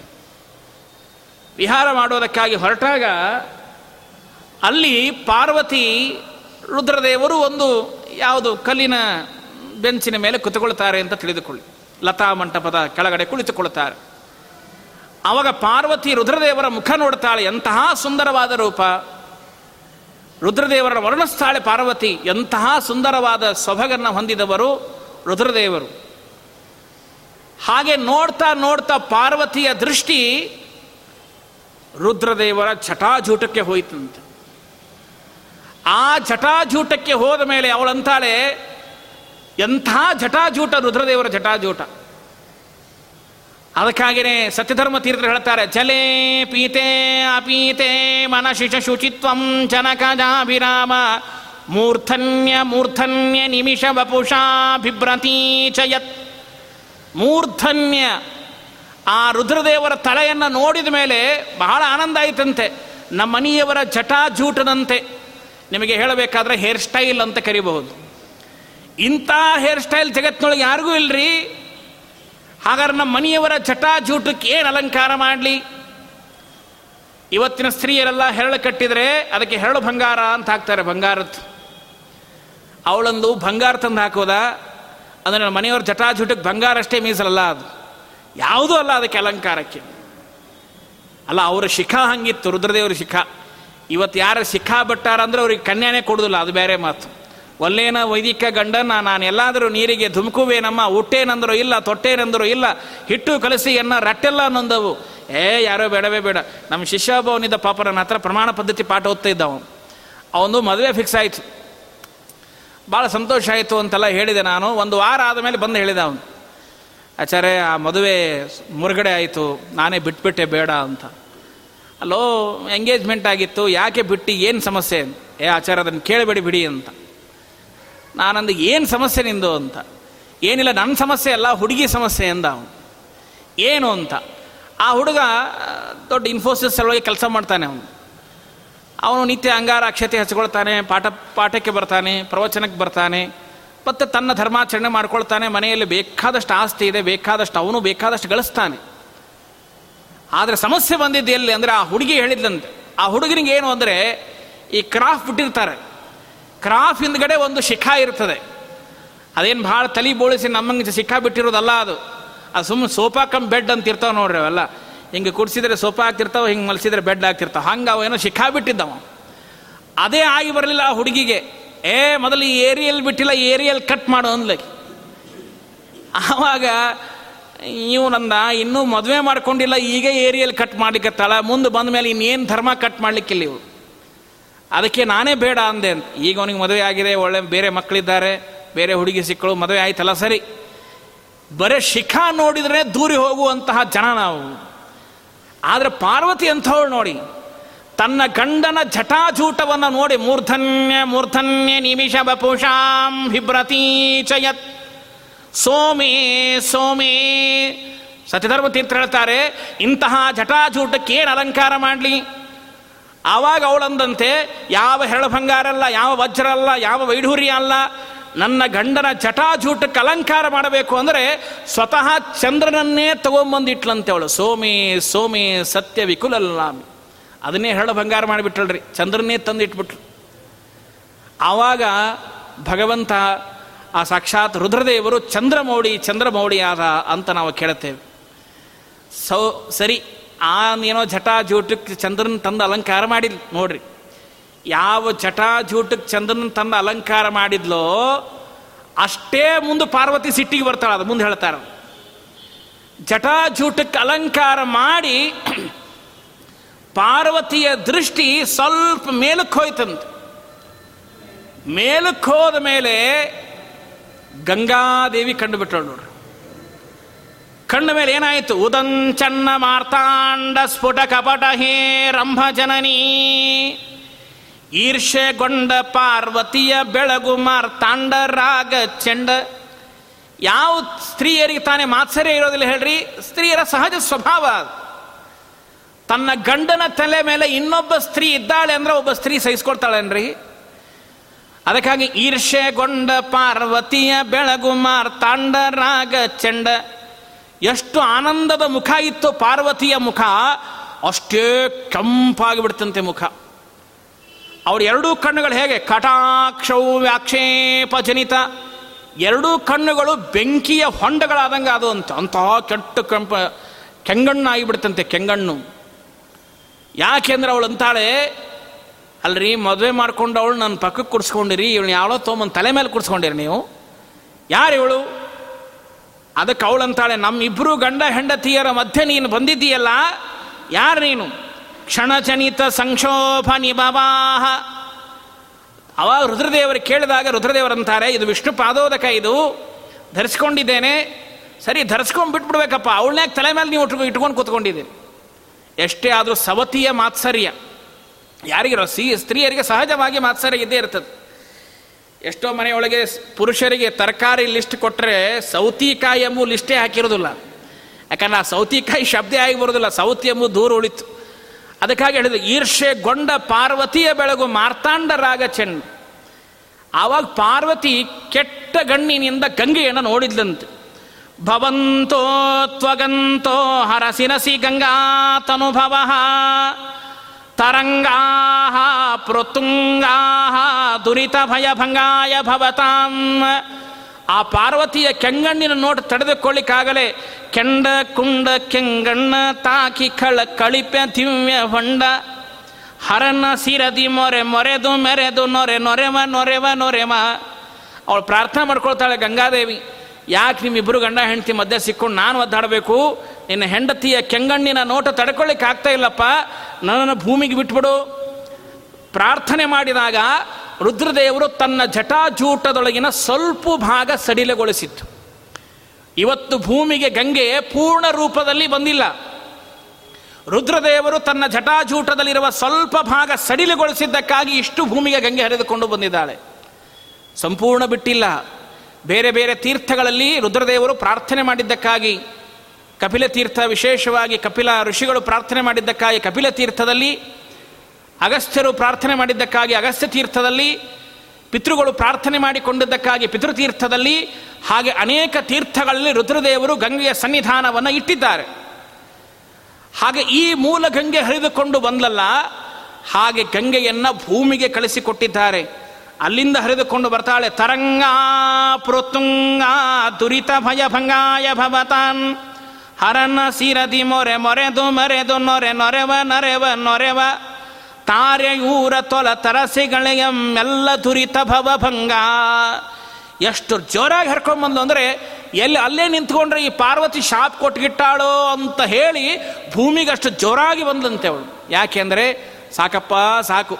ಇವರ ಗಂಡ ಹೆಂಡತಿ ಮಧ್ಯೆ ಸಿಕ್ಕೊಂಡು ನಾನೇ ಯಾಕೆ ಒದ್ದಾಡಬೇಕು ಅಂತ ಭೂಮಿಗೆ ರಭಸವಾಗಿ ಬರುವುದಕ್ಕೆ ಕಾರಣ ಪಾರ್ವತಿಯ ಕೆಂಗಣ್ಣಿನ ನೋಟ ಸಹಿಸಿಕೊಳ್ಳಿಕ್ಕಾಗಲಿಲ್ಲ. ಅಂದರೆ ಇದು ಕವಿ ತನ್ನ ಮಾರ್ಪಾಡು ಔಚಿತ್ಯ ಅಂತ. ಅಂದರೆ ಪುರಾಣದಲ್ಲಿ ಕಥೆ ಬಂದಿರಬಹುದು ಇಲ್ಲ ಅಂತಲ್ಲ. ಆದರೆ ತನ್ನ ಔಚಿತ್ಯವನ್ನು ತೋರಿಸ್ತಾನಲ್ಲ. ಈ ರೀತಿಯಾದ ಕಲ್ಪನೆಯನ್ನು ತೋರಿಸ್ತಾನಲ್ಲ. ಆ ಕಲ್ಪನೆ ಹಿಂದೆ ಇರುವಂತಹ ಇತಿಹಾಸದ ಸೊಬಗ. ಅಷ್ಟು ಮಾತ್ರ ಅಲ್ಲ, ಅಲ್ಲಿರ್ತಕ್ಕಂತಹ ಶಬ್ದಗಳ ಜಾಲ, ಅಲ್ಲಿರ್ತಕ್ಕಂತಹ ಪದಲಾಲಿತ್ಯ, ಅದು ಬಹಳ ಸುಂದರವಾಗಿರ್ತಕ್ಕಂಥದ್ದು. ಹಾಗೆ ಅತ್ಯಂತ ಅನೇಕ ಶ್ಲೋಕಗಳನ್ನು ಮಾಡ್ತಾನೆ ಕವಿ. ಒಂದೊಂದು ಶ್ಲೋಕಗಳಲ್ಲಿ ಒಂದೊಂದು ದೊಡ್ಡ ವೈಶಿಷ್ಟ್ಯ ಇದೆ. ಹಾಗೆ ಸತ್ಯಧರ್ಮ ತೀರ್ಥರು ಸಹಿತ ಶ್ಲೋಕವನ್ನು ಮಾಡ್ತಾ ಬಹಳ ಸುಂದರವಾಗಿ ಹೇಳ್ತಾರೆ. ಆ ಶ್ಲೋಕದಲ್ಲಿಯೂ ಸಹಿತ ಎಷ್ಟು ಪ್ರಾಸಗಳನ್ನು ಅಂತಹ ಜಟಾಜೂಟಕ್ಕೆ ಏನು ಅಲಂಕಾರ ಮಾಡಬೇಕು ಅಂದರೆ ಸ್ವತಃ ಚಂದ್ರನನ್ನೇ ತೆಗೆದುಕೊಂಡು ಬಂದು ಅಲಂಕಾರ ಮಾಡ್ತಾಳೆ ಅಂತ ಸತ್ಯಧರ್ಮ ತೀರ್ಥ ಶ್ರೀಪಾದಂಗಳವರು ಹೇಳ್ತಾರೆ. ಅಂದರೆ ಎರಡರ ವೈಶಿಷ್ಟ್ಯ ನೋಡಿ ಬಹಳ ಸುಂದರವಾಗಿದೆ. ಆದರೆ ಒಂದು ದ್ರೌಪದಿಯ ಕಟಾಕ್ಷದ ನೋಟವನ್ನು ಸಹಿಸಿಕೊಳ್ಳಲಿಕ್ಕಾಗದೆ ಭೂಮಿಗೆ, ಗಂಗೆ ಇಷ್ಟು ಪ್ರವಾಹ ರೂಪದಲ್ಲಿ ಹರಿದುಕೊಂಡು ಬಂದಳು. ಆದರೆ ಒಂದು ಕಡೆಗೆ ಮುಂದೆ ಸತ್ಯಧರ್ಮ ತೀರ್ಥರು ಹೇಳ್ತಾರೆ, ಇದು ಒಂದೇ ಕಾರಣ ಅಲ್ಲ. ಅವಳು ಭೂಮಿಗೆ ಇಷ್ಟು ಜೋರಾಗಿ ಹರಿದುಕೊಂಡು ಬರುವುದಕ್ಕೆ ಮತ್ತೆ ಬೇರೆ ಕಾರಣವೂ ಇದೆ ಅಂತಾರೆ. ಹಾಗಾದರೆ ಬೇರೆ ಕಾರಣ ಏನು? ಅದನ್ನು ಬಹಳ ಸುಂದರವಾಗಿ ಹೇಳ್ತಾರೆ. ಬಹಳ ವಿಶಿಷ್ಟವಾಗಿ ತಿಳಿಸಿಕೊಡ್ತಕ್ಕಂತಹ ಮಾತು. ನ ಜಾನೇ ಜಾನೇಶ್ಚರಣಮಖಿಲಂ ತ್ವತ್ಪಿತೃಮುಖಂ ನಿರೀಕ್ಷಾಣಾಂ ಇಕ್ಷಾಣಾಂ ಪದಮವಿಧ ಬಹೂನೈಮಸ್ಮಿ ವಿಪದಾಂ ಇತಿ ವಾತಿ ವಾತಿ ಪ್ರಗುಣವಚಸಾಂ ಶುದ್ಧ ಮನಸಾಂ ಕೃಪಾ ಪಾತ್ರಂ ಪಾತ್ರಂತರಹಿತ ಇತ್ಯಂಬ ಕುರುಮಾಂ ನ ಜಾನಿ ಚಾಣಿ ಇನ್ನು ತಂದೆಯಲ್ಲಿರುವ ಗುಣ ನಿನ್ನಲ್ಲಿ ಬಂದಿದೆ. ಭಾಗೀರಥಿ ಪಿತಾ ಅಂತ ನಿಮ್ಮ ಅಲ್ರಿ, ಗಜೇಂದ್ರನ ರಕ್ಷಣೆ ಮಾಡಬೇಕಾದ ದೇವರು ಹೆಂಗೆ ಬಂದ? ಯಾವ ಗರುಡನ ಅಪೇಕ್ಷೆ ಇಲ್ಲದೆ ಬಂದ ಭಾವದಿಂದಲೂ ಕರೆ ಓ ಎಂದು ಬರವೆ ಅಂತ ಓಡಿ ಬಂದು ರಕ್ಷಣೆ ಮಾಡ್ತಾನಂತೆ ಭಗವಂತ. ಗರುಡನ ಅಪೇಕ್ಷೆ ಇಲ್ಲದೆ ಬಂದಿದ್ದಾನೆ ಪರಮಾತ್ಮ.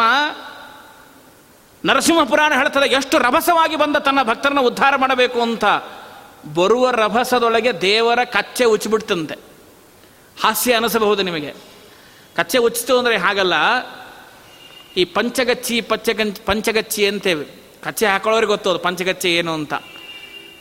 ಇದಕ್ಕೆ ಪಾ, ಪಾಂಚರಾತ್ರ ಆಗಮದಲ್ಲಿ ಪ್ರಮಾಣ ಇದೆ. ನಮಗೆ ಪಂಚ ಕಜ್ಜಾಯ ಗೊತ್ತು, ಅದು ಬೇಗ ನೆನಪಾಗತ್ತೆ. ಈ ಪಂಚಗಚ್ಚಿಗೆ ಪ್ರಮಾಣ ಇದೆ ಪಾಂಚರಾತ್ರ ಆಗಮದಲ್ಲಿ. ಹೇಗೆ ಪಂಚಗಚ್ಚಿ ಅಂದರೆ, ದೋತ್ರವನ್ನು ಒಟ್ಟುಕೊಳ್ಳಿ ಅಥವಾ ಸೀರೆಯನ್ನು, ಈ ಕಡೆ ಒಂದು ಕಚ್ಚೆ ಹಾಕೊಳ್ತೇವೆ, ಒಂದು ಕಚ್ಚೆ. ಈ ಕಡೆಗೆ ಒಂದು ಕಚ್ಚೆ ಹಾಕೊಳ್ತೇವೆ, ಎರಡು ಕಚ್ಚೆ. ಹಿಂದೆ ಒಂದು ಕಚ್ಚೆ ಹಾಕೊಳ್ತೇವೆ, ಅದು ಮೂರು ಕಚ್ಚೆ. ಈ ಕಡೆಗೆ ಮುಂದುಗಡೆ ಒಂದು ಕಚ್ಚೆ ಹಾಕ್ಕೊಳ್ತೇವೆ ಅದು ನಾಲ್ಕನೆಯ ಕಚ್ಚೆ. ಅನಂತರದಲ್ಲಿ ನೀರಿಗೆ ಮಾಡಿಕೊಂಡು ಒಂದು ಕಚ್ಚೆ ಹಾಕೊಳ್ತೇವೆ ಅದು ಐದನೆಯ ಕಚ್ಚೆ. ಹೀಗೆ ಈ ಪಂಚಗಚ್ಚೆಗಳಿಂದ ಕೂಡಿ ಪಂಚಗಚ್ಚೆ ಹಾಕೊಳ್ಬೇಕು ಅಂತ ಪ್ರಮಾಣ ಇದೆ. ದೇವರ ಈ ಮುಂದೆ ಹಾಕಿದ ಒಂದು ಮುಂದಿನ ಪಂಚಗಚ್ಚೆ ಉಚ್ಚಿಬಿಡ್ತು. ದೇವರಿನ ಮತ್ತೆ ಅದನ್ನು ಹಾಕಿಕೊಂಡು ಹೊರಡಬೇಕು ಅಂದರೆ ತಡವಾಗತ್ತೆ. ಭಕ್ತರ ಆರ್ತನಾದವನ್ನು ಕೇಳಿ ಓಡಿ ಬರಬೇಕಾದರೆ ದೇವರು ಒಂದು ಕೈಯಲ್ಲಿ ಕಚ್ಚೆ ಹಿಡಿದಿದ್ದಾನಂತೆ ಇನ್ನೊಂದು ಕೈಯಲ್ಲಿ ಗರುಡರ ಮೇ, ಗರುಡನ ಮೇಲೆ ಕುಳಿತುಕೊಂಡು ರಭಸವಾಗಿ ಬಂದ ಅಂತ ನರಸಿಂಹ ಪುರಾಣ ಹೇಳುತ್ತದೆ. ಅಂದರೆ ಭಕ್ತರ ಆರ್ತನಾದವನ್ನು ಕೆರೆ ಭಾವದಿಂದಲೇ ಕರೆ ಓ ಎಂದು ಬರವೆಂತ, ಓಡಿ ಬರ್ತಾನಂತ. ಅದನ್ನು ಹೇಳ್ತಾರೆ, ನ ಜಾನಿ ಜಾನಿ ಶರಣಮಖಿಲಂ ತ್ವತ್ ಪಿತೃಮುಖಂ. ಅದಕ್ಕಾಗಿ ಗಂಗಾ, ನೀನು ಭೂಮಿಗೆ ಇಷ್ಟು ರಭಸವಾಗಿ ಹರಿದುಕೊಂಡು ಬಂದಿದ್ದೀಯಲ್ಲ, ನಿನ್ನ ತಂದೆಯಲ್ಲಿರುವ ಗುಣ ನಿನ್ನಲ್ಲಿ ಬಂದಿದೆ. ನಿನ್ನ ತಂದೆ ಹೇಗೆ ಭೂಮಿಗೆ ಜೋರಾಗಿ ಬಂದು ಭಕ್ತರನ್ನು ರಕ್ಷಣೆ ಮಾಡ್ತಾನೆ? ಹಾಗೆ ನೀನೂ ಸಹಿತ ನನ್ನ ಮಕ್ಕಳು, ನಾನು ಭೂಮಿಗೆ ಹೋಗುವುದು ತಡವಾದರೆ ಇನ್ನೆಷ್ಟು ಪಾಪ ಮಾಡ್ತಾರೆ ಅದಕ್ಕಾಗಿ ನಾನು ಬೇಗನೆ ಹೋಗಿ ಅವರ ಪಾಪವನ್ನು ಪರಿಹಾರ ಮಾಡಬೇಕು. ಅನ್ನುವುದಕ್ಕಾಗಿ ಇಷ್ಟು ರಭಸದಿಂದ ಭೂಮಿಗೆ ಹರಿದುಕೊಂಡು ಬರ್ತಾ ಇದೆಯಲ್ಲ? ಮಗು ದೂರದಲ್ಲಿ ಬೀಳ್ತಾ ಇದ್ದರೆ ತಾಯಿ ಸುಮ್ಮನೆ ಕುತ್ಕೋತಾಳೇನ್ರಿ? ಏ ಬಿದ್ದರೆ ಬಿಡ್ಲಿ ಬಿಡ್ರಿ ನಮ್ಮ ಮಗು. ಅಂಥೇಳಿ ಕಾಲ ಮೇಲೆ ಕಾಲು ಹಾಕೊಂಡು ಕುತ್ಕೋತಾಳೇನ್ರಿ ತಾಯಿ? ಓಡಿ ಹೋಗಿ ಮಗುವನ್ನು ರಕ್ಷಣೆ ಮಾಡ್ತಾಳಂತ.